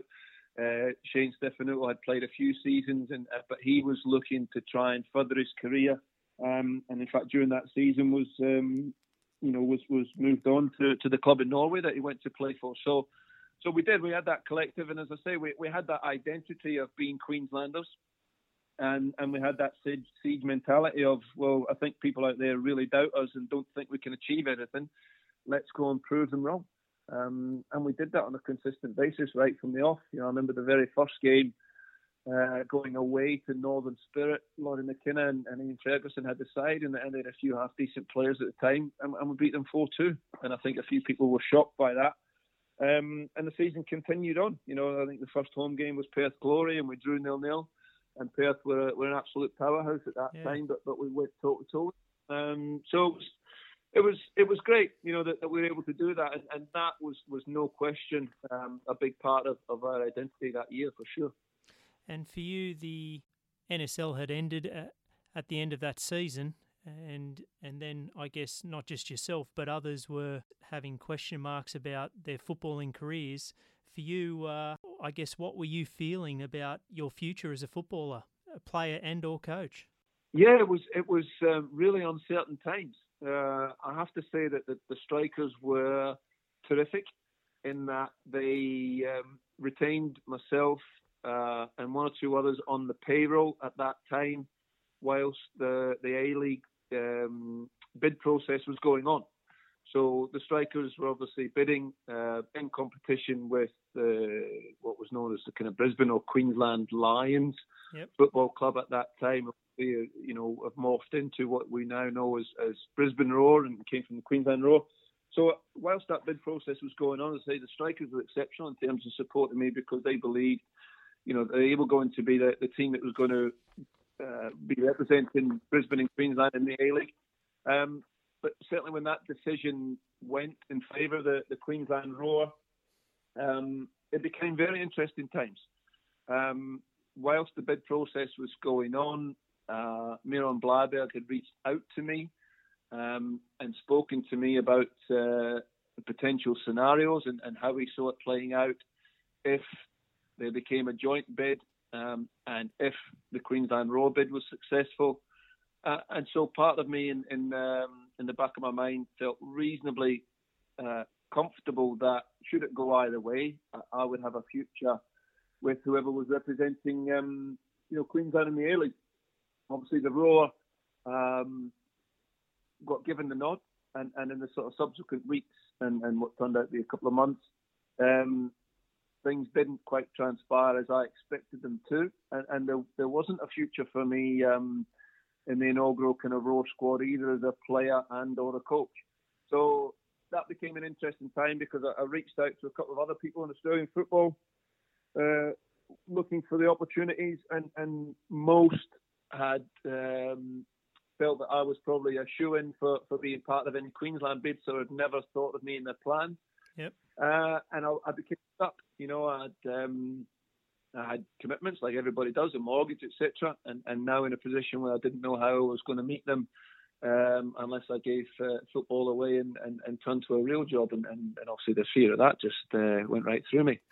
but uh, in all seriousness, I was, I was, I was fortunate. Um, in the sense that uh, that Dave Mitchell was the the head coach of Sarawak in Malaysia at that point. Yep. Um, he he was looking for a player of my type.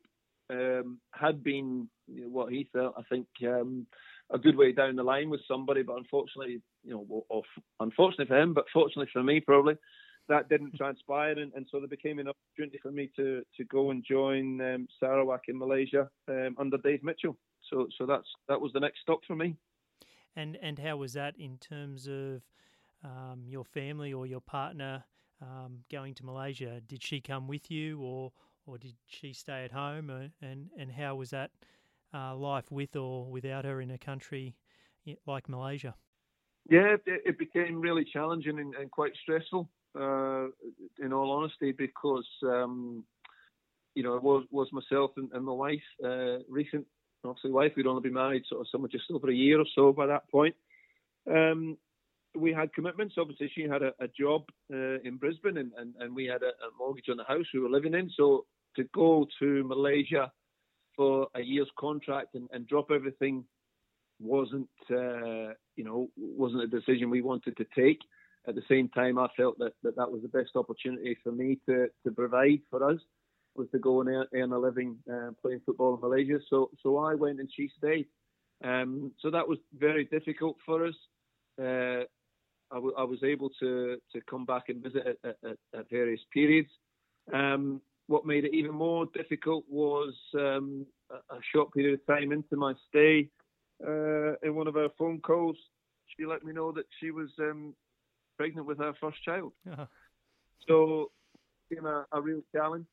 I, I, went and spoke to Dave, obviously, about it, uh, and said to him, "Listen, I'll be committed to, to stay, you know, and and, and uh, fulfil the contract and try and help Mitch uh, out as best I could up to a certain point. But you know, prior to the contract obviously ending, I, I would need to leave to go back to Australia to, to support my wife um, through the latter stages of the pregnancy. And, and, obviously at that time, I started to think about, well, you know, I go back to Australia. What, what am I going to do?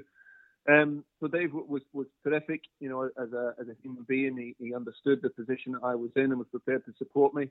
Um, and then things kind of unravelled a little bit. I went back to the Easter break. We hadn't been paid. Our wages were overdue. Um, you know, I'd lodged some complaints with the PFA in Australia, etc. Gave me great advice on how to handle the situation. I um, I returned then to Malaysia after that break, uh, ready to, to start up again, um, and uh, and went to meet Mitch and was talking about okay, well, what's the next game and training, etc. And and uh, he advised me that, that he'd been sacked, which I was unaware of. And um, yeah, there ensued another another interesting sort of story. So as I say, the, the wages remained unpaid. Um, what had transpired was that there was some kind of board meeting, and there was a faction that, that were happy to support Mitch as a, an overseas coach, and there was a faction that were uh, wanted a, a, local coach, yep. um, and whichever way votes obviously went, it went with a local coach. So, so Mitch was ousted, and, and a local guy was appointed. Um, and I remember a number of weeks later, again the wages still hadn't been paid, and we went to play a game in Kuala Lumpur. Um, and myself and the other Australian player Shane Thompson from Adelaide were called down to the, the coach's hotel room, you know, maybe half an hour before getting on the bus, and, and, and there'd been a big board meeting that day. Um, I believe his appointment was only temporary at the time. Um, and he told us that the outcome of the board meeting was, you know, the certain group had, had uh, got into power. Uh, his position was now permanent. And by the way, here's your wages. Again, paid in cash, as, as is the style in uh, in Asia, single Southeast Asia at that time.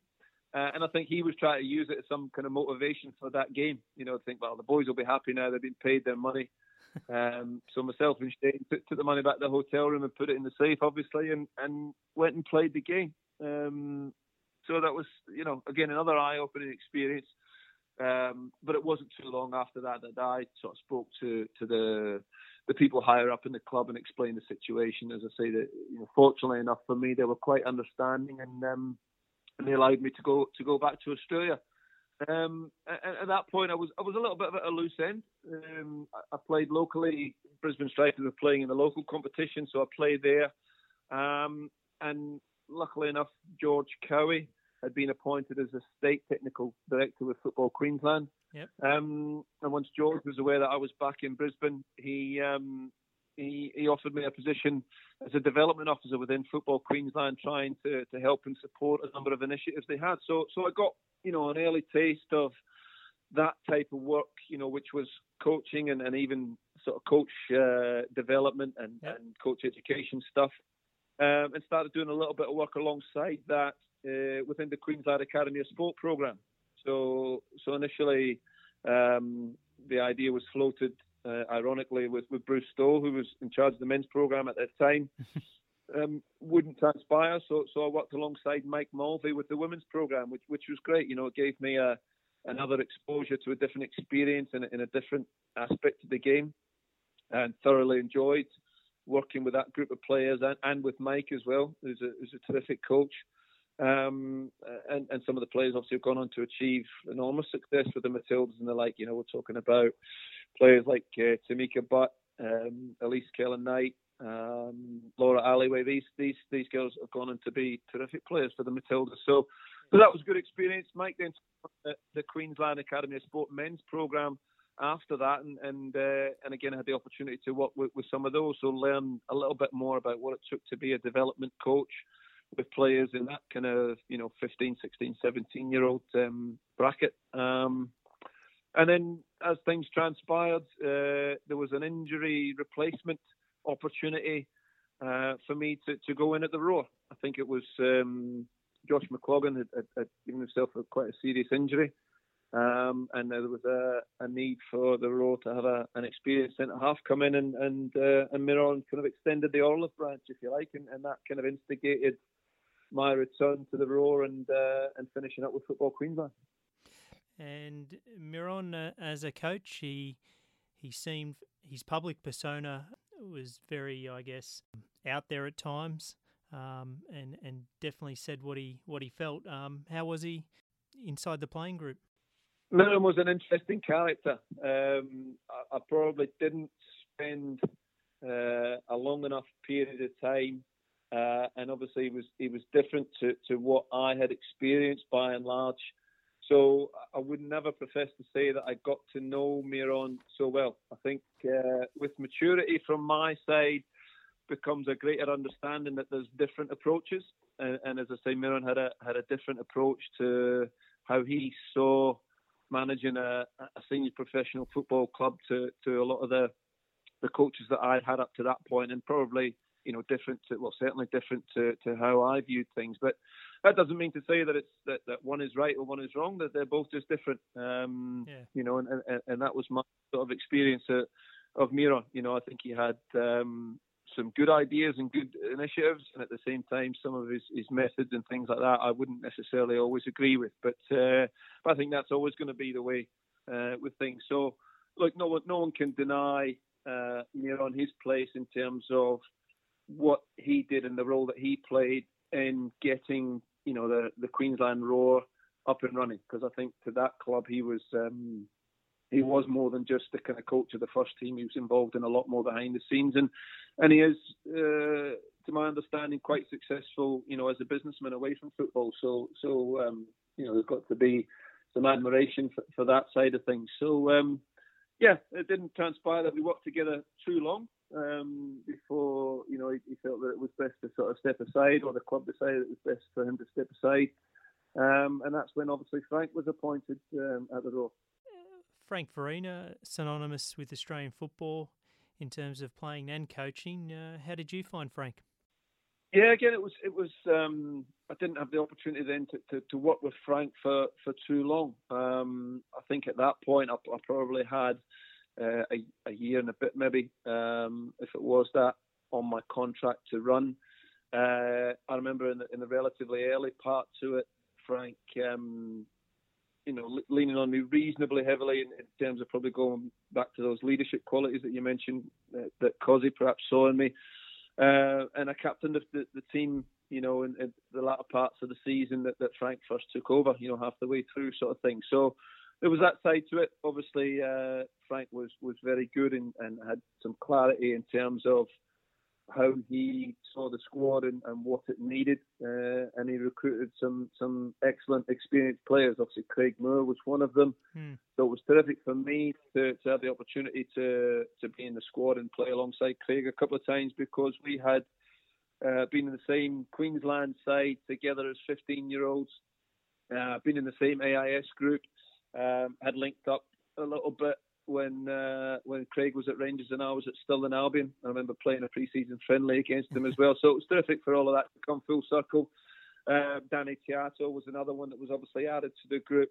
Um, so Frank, you know, really relied heavily on, on experience, and probably through that second season, um, as things transpired, uh, it was difficult because I, I wasn't in the kind of starting eleven plans for a little while, and then I think when I got my opportunity um, you know, as, as, a holding midfield player, I couldn't get into the squad as a second half. Craig and, and Sash Ognenovski or Josh McCloughan became the kind of preferred partnership.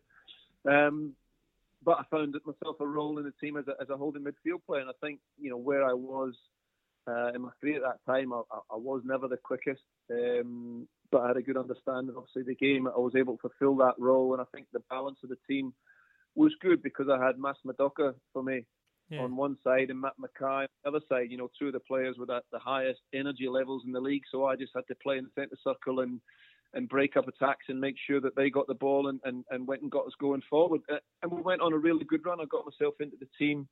We went on a terrific run, um, which got us to the top of the league. And then I never had good experiences playing in in uh, New Zealand. You know, whether it be against the Auckland Kings in the old NSL or, or New Zealand Knights. Yep um, as they were in the early part of the A League. And um, unfortunately, against the Wellington Phoenix, I suffered um, quite a bad ankle injury. You know, it was right sort of before Christmas time. Um, and when I did it, I thought, right, I'm going to need to do everything I possibly can to get myself, you know, back into the team when we start back up early in January uh, because I'd, I'd, been out the early part of the season, couldn't get in, and then as I say, I got in. and We had a really good run. Um, but unfortunately, the ankle injury turned out to be far more serious than uh, than what it was. It was uh, a chondral flap tear, so basically I'd taken a golf divot out the cartilage in my ankle.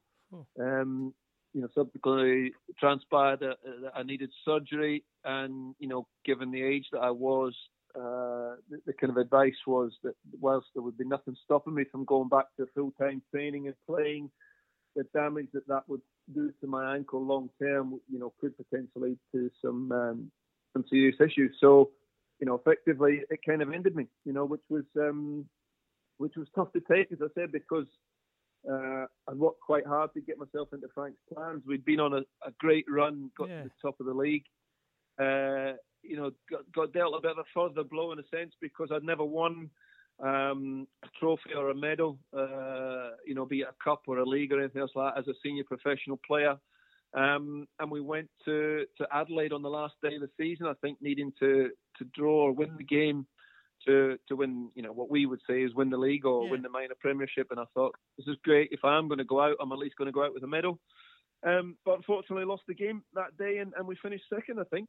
So so I never got the, the medal that I was after. So it was um, it was tough to take, but at the same time, you know, it gave me an opportunity to to reflect back on the things that I had achieved in in, in my career um, and led again to, to me sort of transitioning into into coaching. You know, I had had some conversations with Frank that year. You know, was did he view me as, as somebody who was going to keep in the playing squad, or was there potentially going to be an opportunity to become involved in the coaching side of it? I think there was uh, the youth league squads being mooted at that time, and mm. um, you know, with potential to perhaps take on that role if I wasn't going to be in a in the playing squad. But obviously, when the, when the injury transpired, um, you know, the discussions didn't go too much further. Uh, and then I, w- I was able to, um, you know, in, upon leaving the Roar, uh, go back to to my club, if you like, uh, the Brisbane Strikers again for. Um, for, for a coaching role there in the, in the kind of newly established um, QSL, which we would now know as, as the NPL Queensland.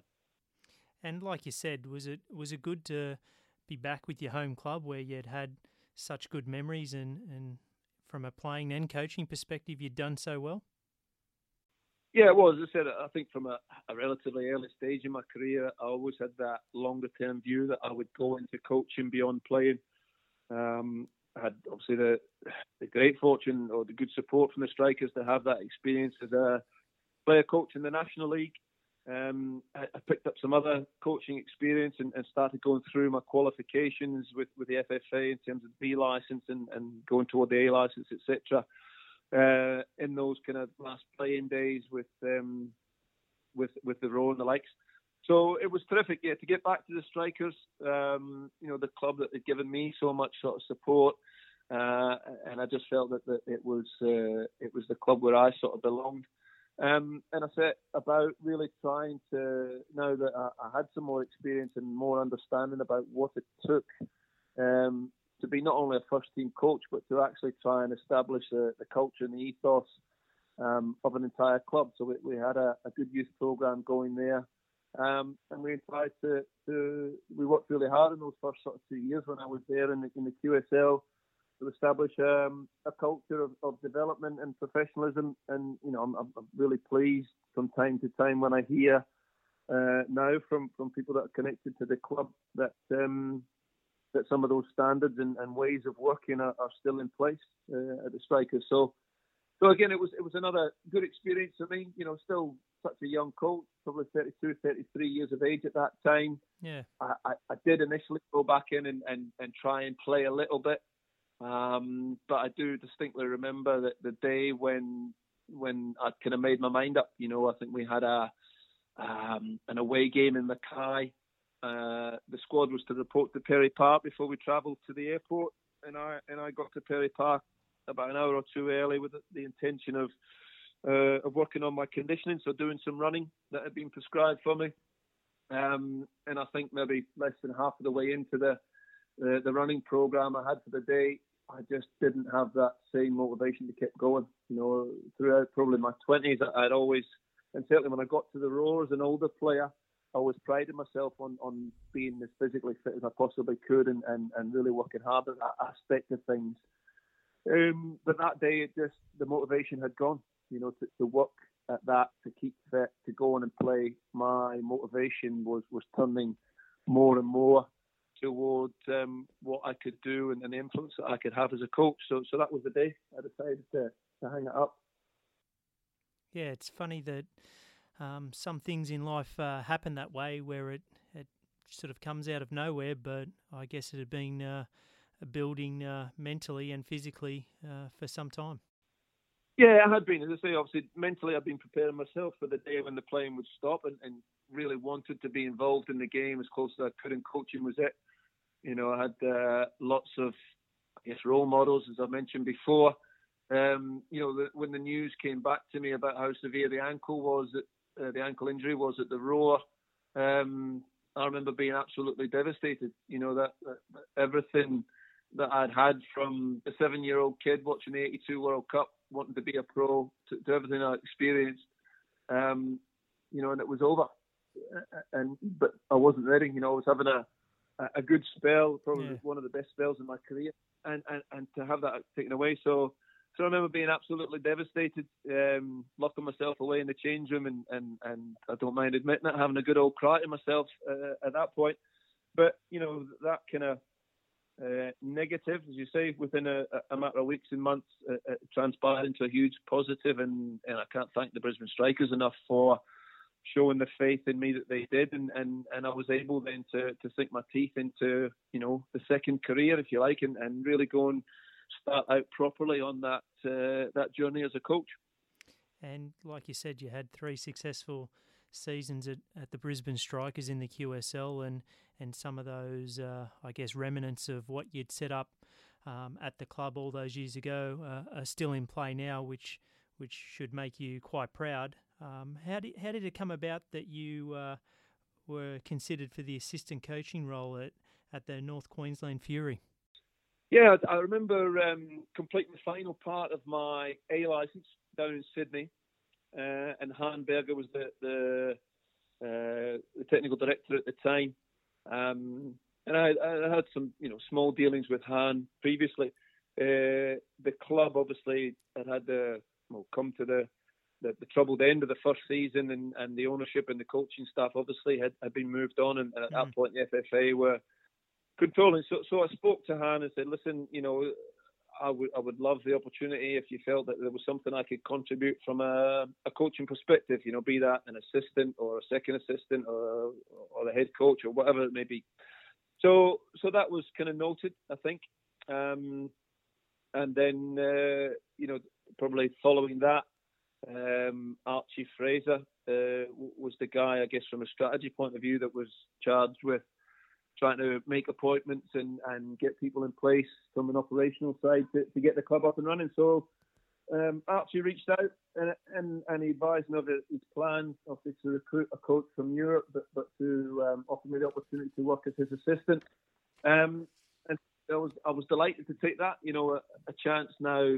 Uh, you know, again, sort of early to mid thirties, um, to become an assistant coach within the, the A League uh, at a club within my home state, and obviously having spent the time previously in regional Queensland, had a bit yeah. of an affinity uh, for, for, that that side of things. Um, so it was terrific. That that was how that all one uh, transpired. You know, Robbie Middleby had been a player there and, and had been moved now into the administration side of things, the general manager, and Robbie and I had spent time together at the AIS as well. So there was a, another kind of connection uh, coming back there. Um, so it was great to work alongside Robbie um, and Robbie Graham as well. Was, was subsequently appointed to, as the kind of chief executive, um, and of course Franz Straka, uh, another character, um, as the head coach and working alongside him. So you know it, it was only the one season. Um, but nonetheless, you know, an enjoyable one from my perspective, and certainly one that was beneficial in terms of the things that I've learnt uh, as a coach.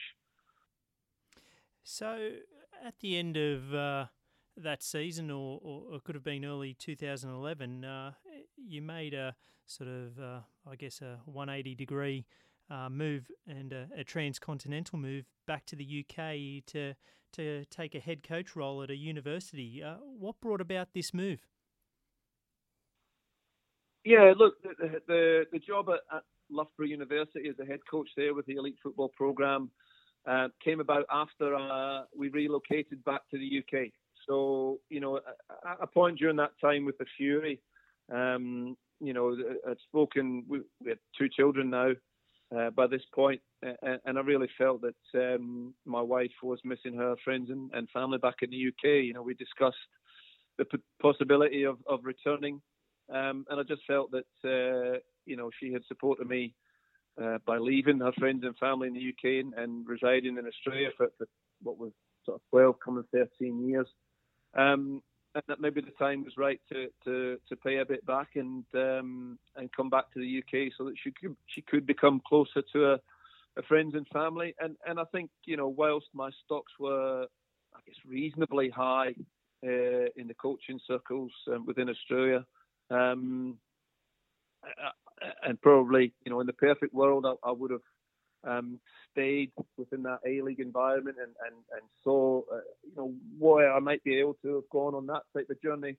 There was the challenge then of saying, okay, well, can I go back to the UK and, and try and establish myself and, and learn some things um, from a professional standpoint as a coach over here? So, predominantly the move back to the UK was for family reasons. Um, but, you know, at the back of my mind, I looked at it as, as another challenge professionally to try and you know, come to a place where I didn't have any kind of standing or, or name or reputation, um, and see if I could forge my way, you know, from a, a coaching perspective and make a better fist of it than I did as a player, I guess. So, so we came back to Scotland. Um, it was as difficult as I expected it to be to kind of break yep. into the football here. Um, and so the university job was an interesting one because, unlike a lot of football jobs, um, it was done, I guess, in the traditional employment uh, method in that the, the job was advertised, people sent in applications, and there was a, a shortlist compiled. Fortunately, I was on that and got an interview, and um, obviously performed well enough at the interview and, and, and, was offered the job. So, so again, I got to thank the strikers inadvertently for that because um, I subsequently found out during my time at Loughborough that my application there were some issues or they weren't quite sure because I didn't come from the same sort of background of having a coaching career or playing yep. career in England and the likes. Uh, and, and it was only, um, uh, I guess, the kind of the, the parting uh, of my time, the last time I left the Strikers to go to the Fury. Um, an article on the website that appeared being written by a gent called Steve Pittman, who still does a lot of the media stuff for the Strikers and um, I guess sung my praises, and and that was kind of one of the things that uh, that the, the, the managers at Loughborough Uni um, took on board um, and thought, well, you know, here's someone with a different profile, um, people speaking really highly of him. All the other things added up, obviously, and, and they offered me the um, the chance to interview. So again, you know, really fortunate, I think, because of you know what I was then able to draw out of that experience. You know, you're talking about from UK perspective, probably the closest we could have to the um, the institutions that, that we know of in American sport. You know, we talk yep. about uh, the college system there. Um, you know, Loughborough is synonymous with, with, sporting excellence in the UK. So, you know, the list of athletes uh, from Commonwealth and Olympic perspective is really long, probably headed by Seb Coe. Um, you know, lots of uh, uh, I guess achievements from a, a, research perspective into into coaching and to sports science, etc., etc. So it really was, you know, not just from a footballing perspective, but from a coaching and from a multidisciplinary perspective, uh, a real education for me. Um, you know, the, the things I was exposed to were terrific, but also the people that I was able to to meet and work alongside were were outstanding as well for me, uh, just out of curiosity, where does uh, the university football system sit in the UK football pyramid? So the, the actual university uh, competition. So there's the British University and Colleges Sport um, Organisation, or BUCS as it's known. So so they operate or provide a, a, sort of competition structure for all of university sports. So everything from archery to, to badminton to football to canoeing to you can name it. Um, and so, so there's a football uh, uh, competition within that, which within uh, university and college, obviously, network um, is quite high uh, in terms of its stature and its prestige. Outside of that, I think it, it doesn't gain the recognition for the quality that potentially has. So in, in the wider football circles, um, as as a university program, we were set up as a club to compete in the non-league pyramid within England. So okay. obviously below League Two, you have the National League. Now, what used to be known as the Conference, um, the National League North and South, obviously is Tier Two. So we were at Tier Five, which was a, okay. a kind of Midlands league. We would we would play against um, men's sides from uh, from the Birmingham and, and Coventry and, and Nottingham kind of area uh, okay. predominantly. So so that was a challenge to, to run that program because you know Wednesday uh, was the day for university sport, which was fine because everything happened within term time. Um, but the nature of uh, non-league football, I think our league had something like 24 teams in it, so 46 league games. you were also involved in early stages of the FA Cup, which was terrific. Um, they also the, the there's a, a, trophy called the FA Vase, which is for non-league teams up to step five, um, uh, and also your own League Cup as well. So I think I counted it out one year, uh, or, in each of the first two seasons that I was there, that I took charge of something like 67 or 68 competitive games. Wow, that's phenomenal. Um, yeah, which are, are, challenging, obviously, from a university uh, team perspective because games are played as is the traditional way in the UK um, across holiday periods. So, you know, Christmas time we played on Boxing Day, you know, even in the non-league at that level. Um, and, and you're talking about university students who didn't come from the Loughborough area. So, so asking them to come back to play uh, in a non-league fixture on Boxing Day, you know, when uh, which was out, obviously out of term time. The summer time obviously was out of term time, so we would start our FA Cup uh, program probably late July, and term time didn't start till September. so asking the students to come and be based in and around the, the university at that time was was quite challenging. So so lots of things, but but thoroughly enjoyable. Um, you know, from a performance perspective, we actually achieved, you know, some good success in the sense that we equalled the highest ever placing. We finished fourth um, in the in that uh, in that Midlands League. We um, we won the League Cup back to back, which had never been done before.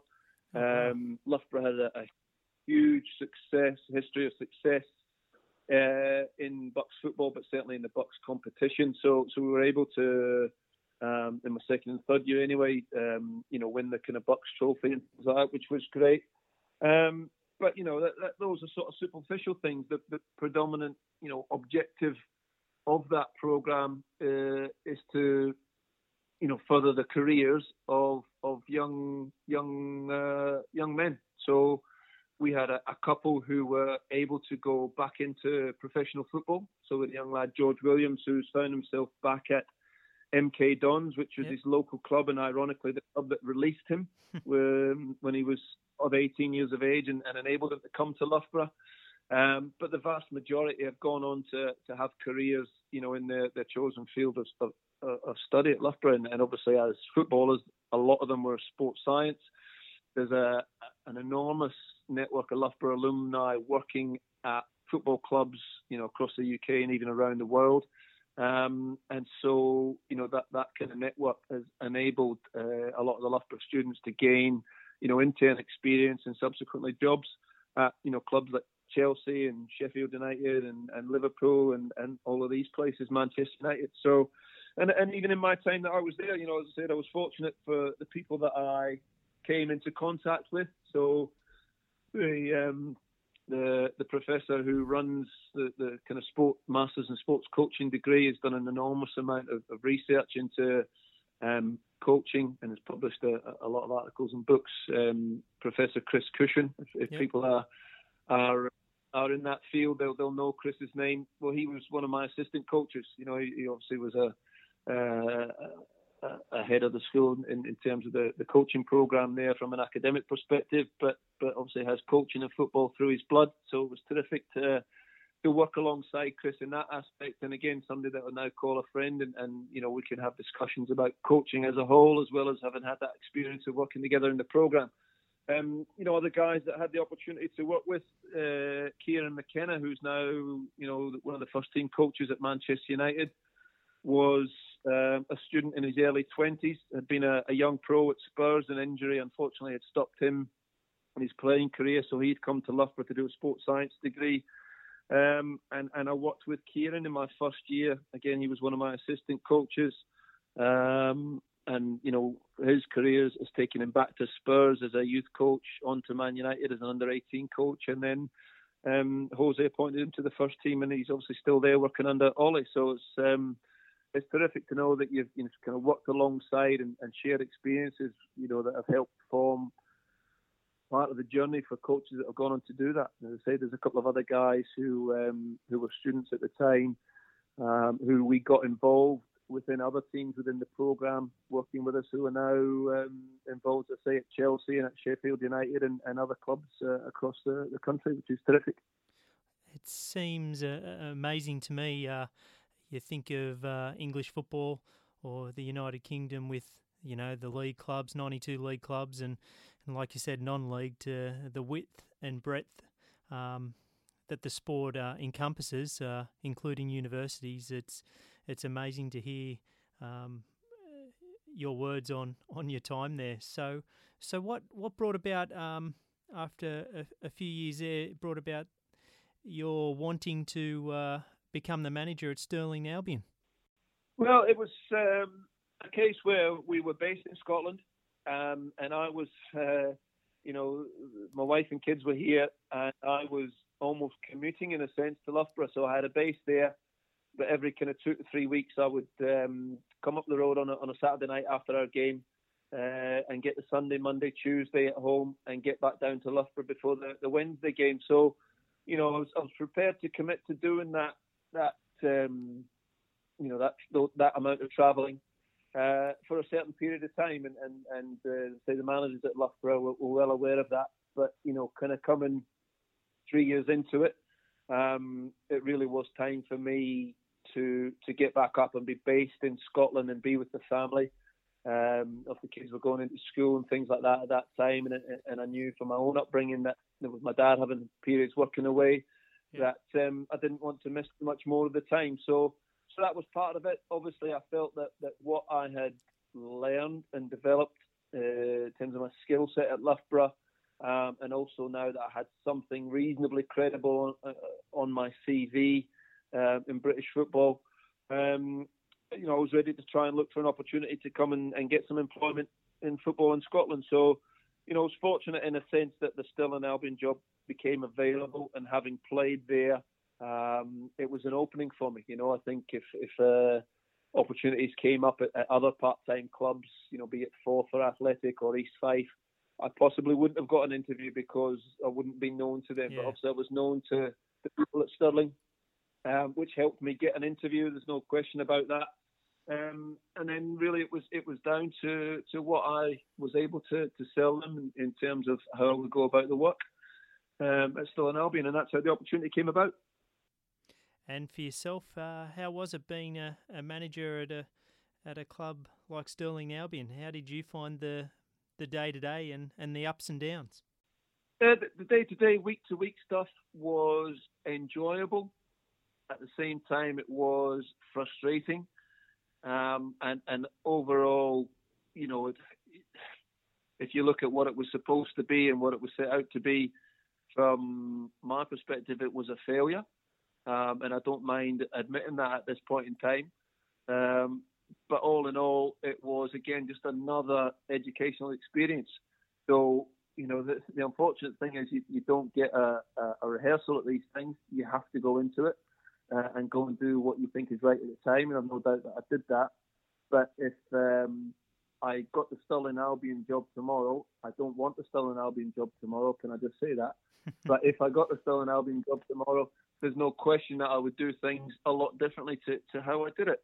So, you know, it, it was, you know, I was very, um, again, appreciative of the opportunity that the, the board of directors and chairman gave to me.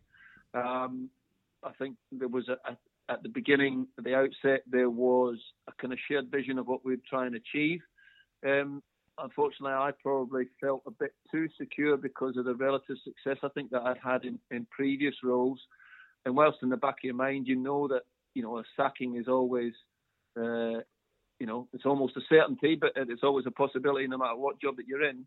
Um, I, I didn't feel that that was a likelihood at Stirling. I felt that I was going to be given lots of support. I felt that I was going to to be able to make a real mark on the on the whole club as I had done, I guess, at, at, at the Strikers. Yeah. Um, and probably didn't put enough attention, certainly in the early part, to what really should have been the, the, the primary objective, and, and that was making sure that we just achieved results that helped gain me the credibility to, to stay on. So, you know, we, we were bottom of League One when I took over.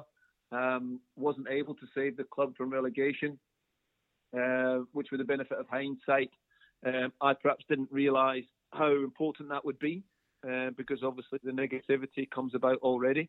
Um, the, the, following year, for different reasons, we weren't able to make the playoffs to gain promotion, which again um, made things much more challenging. And then the start of the the, the next season, um, we had a bit of a mixed start, and when things weren't going quite so well, they, they, they took the opportunity to kind of relieve me of my duties. So it was, um, as I say, it was it was enjoyable. I loved, you know, and, and our coaches do that. Um, you know, being in charge of a squad and working with them on a weekly basis, trying to make them better, preparing for each game. Um, you know, taking the highs and lows that come with it. Uh, and uh, but at the same time, it was frustrating because I think I had a set way of approaching things uh, because they're part of my makeup, but also because of the experiences that I'd had. Uh, I tried to implement as best I could in Stirling. Unfortunately, I think the culture within lower league football in Scotland, uh, and in particular, I'm talking about the players group, um, didn't match with the, the way that I wanted to work. Um, you know, I was very much about development and improvement and trying to coach the players in the true sense. I think what the players really look for and, and, and are used to and want in that environment literally is to be trained. So to come on a Tuesday and, you know, do conditioning work and, and, and play 9v9 games, um, go on a Thursday and, and, and do set piece training and, and have a bit of a five-a-side and then just play 4-4-2 on a Saturday and that wasn't what I was about. So, you know, from a learner perspective, as I say, I would do things differently if I had that opportunity again. But um, you know, at the same time, I went into it and, and I was uh, the person I am, and unfortunately, it didn't just quite work out. But it certainly, as I say, it's been a learning experience for me. In some shape and form, it was a positive that that manager role at Stirling because it then. I guess showed you who you were as a as a coach and, and what you wanted to do in football. So did that mean that you then sort of dived at the opportunity to, to join the Scottish FA then when, when an opportunity arose? Yeah, it did. I, um, you know, upon returning to the UK, I looked to, to try and further my kind of formal coach education, if you like, uh, by getting onto UEFA courses. So I was given a, a spot on the UEFA A license, which was great. So I, I did that whilst I was at Loughborough. And then just at the time when I took on the Stirling Albion job, um, I unfortunately gained a place on the UEFA Pro License course. So I'd gone through the A license and the Pro license with the Scottish FA. Um, and, you know, in part, I guess, because of uh, how they had seen me working on those courses and what they knew of me at, at uh, Loughborough, uh, Loughborough and then Stirling gave me the, the chance to come on board with the organisation um, in, in what was known then as a, the community development manager role. So responsible for linking with a number of our affiliated national sport associations, so the yep. Scottish Youth FA and Scottish Women's Football, etc. Um, but also working with the regional staff to try and you know foster and develop initiatives to, to grow the game at a community level. Um, you know, so the, the national player pathway was something that I inputted to. Um, the structure of coach education and delivery of coach education courses and, and coach development programs was something. Um, and in, in partner, I started working closely with the coach education unit, so helping deliver on, you know, the B license, uh, A license, the elite youth license, and, and things like that. Um, and eventually the role morphed into being full time in coach education, which was terrific. Uh, thoroughly enjoyed it because there was a couple of changes there, which um, you know the Scottish FA quite rightly has a, a strong reputation for delivering really uh, robust coach education yep. um, and, and world class coach education. And as I say, with the changes, I, I, thought that that was only going to be further enhanced and modernised, perhaps is, is the best way of putting it. And I was going to be a big part of that. Um, but probably just a number of months into that, uh, you know, the way things evolved at the association, there became an opportunity um, to get back into, you know, hands-on coaching uh, as a coach, head coach for the under 16 national team. And, and, you know, whilst I was thoroughly enjoying the coach education aspect, you know, that, that opportunity to go and work with, you know, some of the most talented players that are eligible to play for the country. Um, and, and, all that, that, that encompasses was just too good to turn down. Now, you know, again, fortunately from my perspective, the way that my role is currently, um, it's split across the two. So, so I take the, the under 16 national team uh, and and and all that that encompasses within the program. Uh, I work with the performance department in sort of coach mentoring. So I work with uh, to support the heads of children's programs at all of our professional academies here in Scotland. But I also still work with the coach education unit in delivering those UEFA A, B, uh, elite youth um, courses as well. So so I'm thoroughly enjoying my job. Got tremendous satisfaction out of it. Uh, and as you say, you know the experiences that I've had and, and the timing, I guess, as much as anything else, of my um, you know parting of ways with, with Stirling Albion has, has, facilitated me coming on board with the Scottish FA, and and I've um, I, have relished every moment. And with that under 16 head coach role, um, was it a, a proud moment? Um, although they were opponents that you, with your Scottish and Australian heritage, got to play against an Australian team. Yeah, it was. It was. Uh, it was Australian schoolboys touring party. So, so they come across, I think, every January.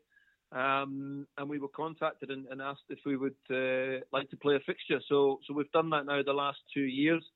Um, and yeah, very proud moment to, to obviously lead uh, a national team in, in, the country that I was born in. Um, and, and, I suppose, you know, something that a lesson that my dad gave to me very early on in, in things was that, that sentiment has no place in football. Um, but I'd be lying if I didn't say that uh, you know there was there was a little bit of a, a mixed emotion in some ways each time we've lined up against um, against the Australian side. I know it's not the Australian national team, the Joeys or, or likes, but it's still an Australian representative team. Um, albeit the schoolboys uh, side, so so they've been they've been two good experiences. But um, but it was I, I think one of the the the proudest. I'll probably have to say it is the proudest moment of my career in general was, um, and I told the players that in, in this kind of pre-game talk uh, before I took my first international game. You know, you, you can have all the achievements that you like uh, at club level, um, and, and whilst I'm proud of, of, of, the career that I did have, um, and even though it is only uh, a youth national team, there, there's something about representing your country that, um, that that club football obviously just can't offer. So, so I'm immensely proud um, of, of being a, a, Scotland national team coach. There's only five of us in the men's game. If you take Steve Clarke as the national team and yep. Scott Gemmill, Billy Stark, and Brian McLaughlin as our 21s, 19s, and 17s respectively, and then myself. Um, so yeah, I, I, I do uh, I do take immense pride with that, but I, I, would like to make it clear that I do um, identify myself as a Scottish-born Australian, and I've got both passports to prove it. So so, uh, so my allegiances are, well and truly split. You know, I give Ange Postecoglou, when he was taking the team in the World Cup, as much um, support as uh, as I do when, when Scotland play and, and trying to gain qualification for the Euros and the World Cup as well. So, so I've got two national teams I can support, which has been great because obviously Scotland haven't qualified lately, and, and the Socceroos have uh, have had a good run of qualification success.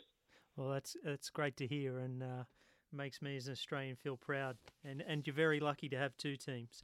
Uh, for as we uh, fin- as we finish up the interview, and and I'd sincerely like to thank you for your time. Uh, you know, you're helping me in my passion project in in talking to former players and coaches and administrators that have had involvement in the Illawarra and Australia wide, and and here in the UK as well.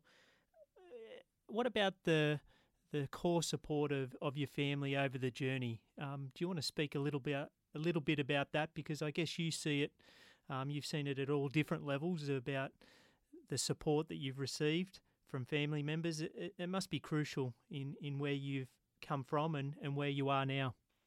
Absolutely vital. You know, I I, I have uh, made the point as clear to them as I possibly can. Um, and again, it's one of these things that you, you probably don't really recognise or appreciate as you're going through the journey and as a young person. But now, when you have your own family and, and you're an older uh, person, you, you, do look back and, and really acknowledge the, the support that, that your parents did uh, that provided you. You know, my my mum and, and, my dad in particular obviously was closer to me through the football journey. Um, gave me all the opportunity and all the support to go and play, you know, club football. Um, you know, tried to keep me on the straight and narrow as best they possibly could, but my dad never interfered with, with, with coaching unless he was involved directly with the with the team. Um, and at the same time, you know, when you start playing representative football and, and it takes place in holiday time and, and for your parents to come away with you, they have to give up, you know, one or two of their four weeks allotted holiday time throughout the year. And, and yeah. you know, that's not to say about the financial investment, etc., etc. Um, the support was invaluable, you know, uh, and, and I speak with my parents on a consistent basis. You know, my dad is, is, is as passionate a football man as you can, has still got strong links with the, the Brisbane Strikers and and tries, I guess, in the background to try and maintain those standards that, that I set within that club. But I still speak to him all the time and, and look for that bit of guidance, look for that bit of advice. So, you know, there was that, and certainly in the formative years, and, and it's still there as a crutch for me now. Uh, I've spoken before about the support that that my wife has given me, you know, through the the playing career and now transitioning to the, the, the coaching side of things as well. And and you know, it's not to be forgotten about you know, the other people who who I would class as friends who gave me close support. So specifically in Illawarra, as, as I mentioned, um, you know, the Hastings family. Brian Hastings was the chairman of the club. Um, yeah, him and his his wife put me up in their home for a period of time. Um, helped to try and support me throughout my time um, in Wollongong. Um, and even you know further on, Brian has, has, always been there for a bit of advice and uh, and always tried to to keep me um, you know well advised about uh, about things happening within the game. And as I say, I'm really proud to to call you know that family and, and, and the two sons, uh, Daniel and Paul, uh, good close friends of mine. So you know those people that are closely connected to you.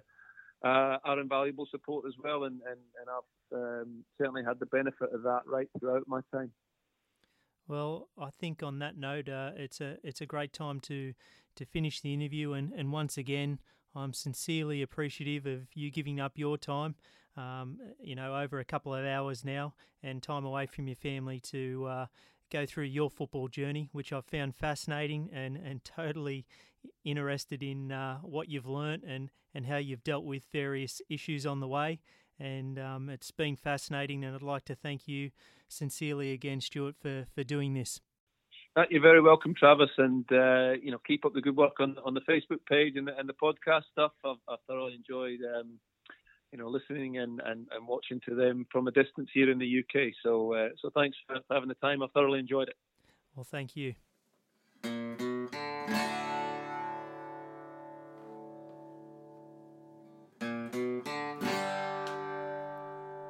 Well, it is here where we finish episode 46. Once again, I'd like to sincerely thank Stuart for the time he spent conversing with me over the phone. As always, thank you for listening and downloading this podcast. I am your host, Travis. Goodbye for now.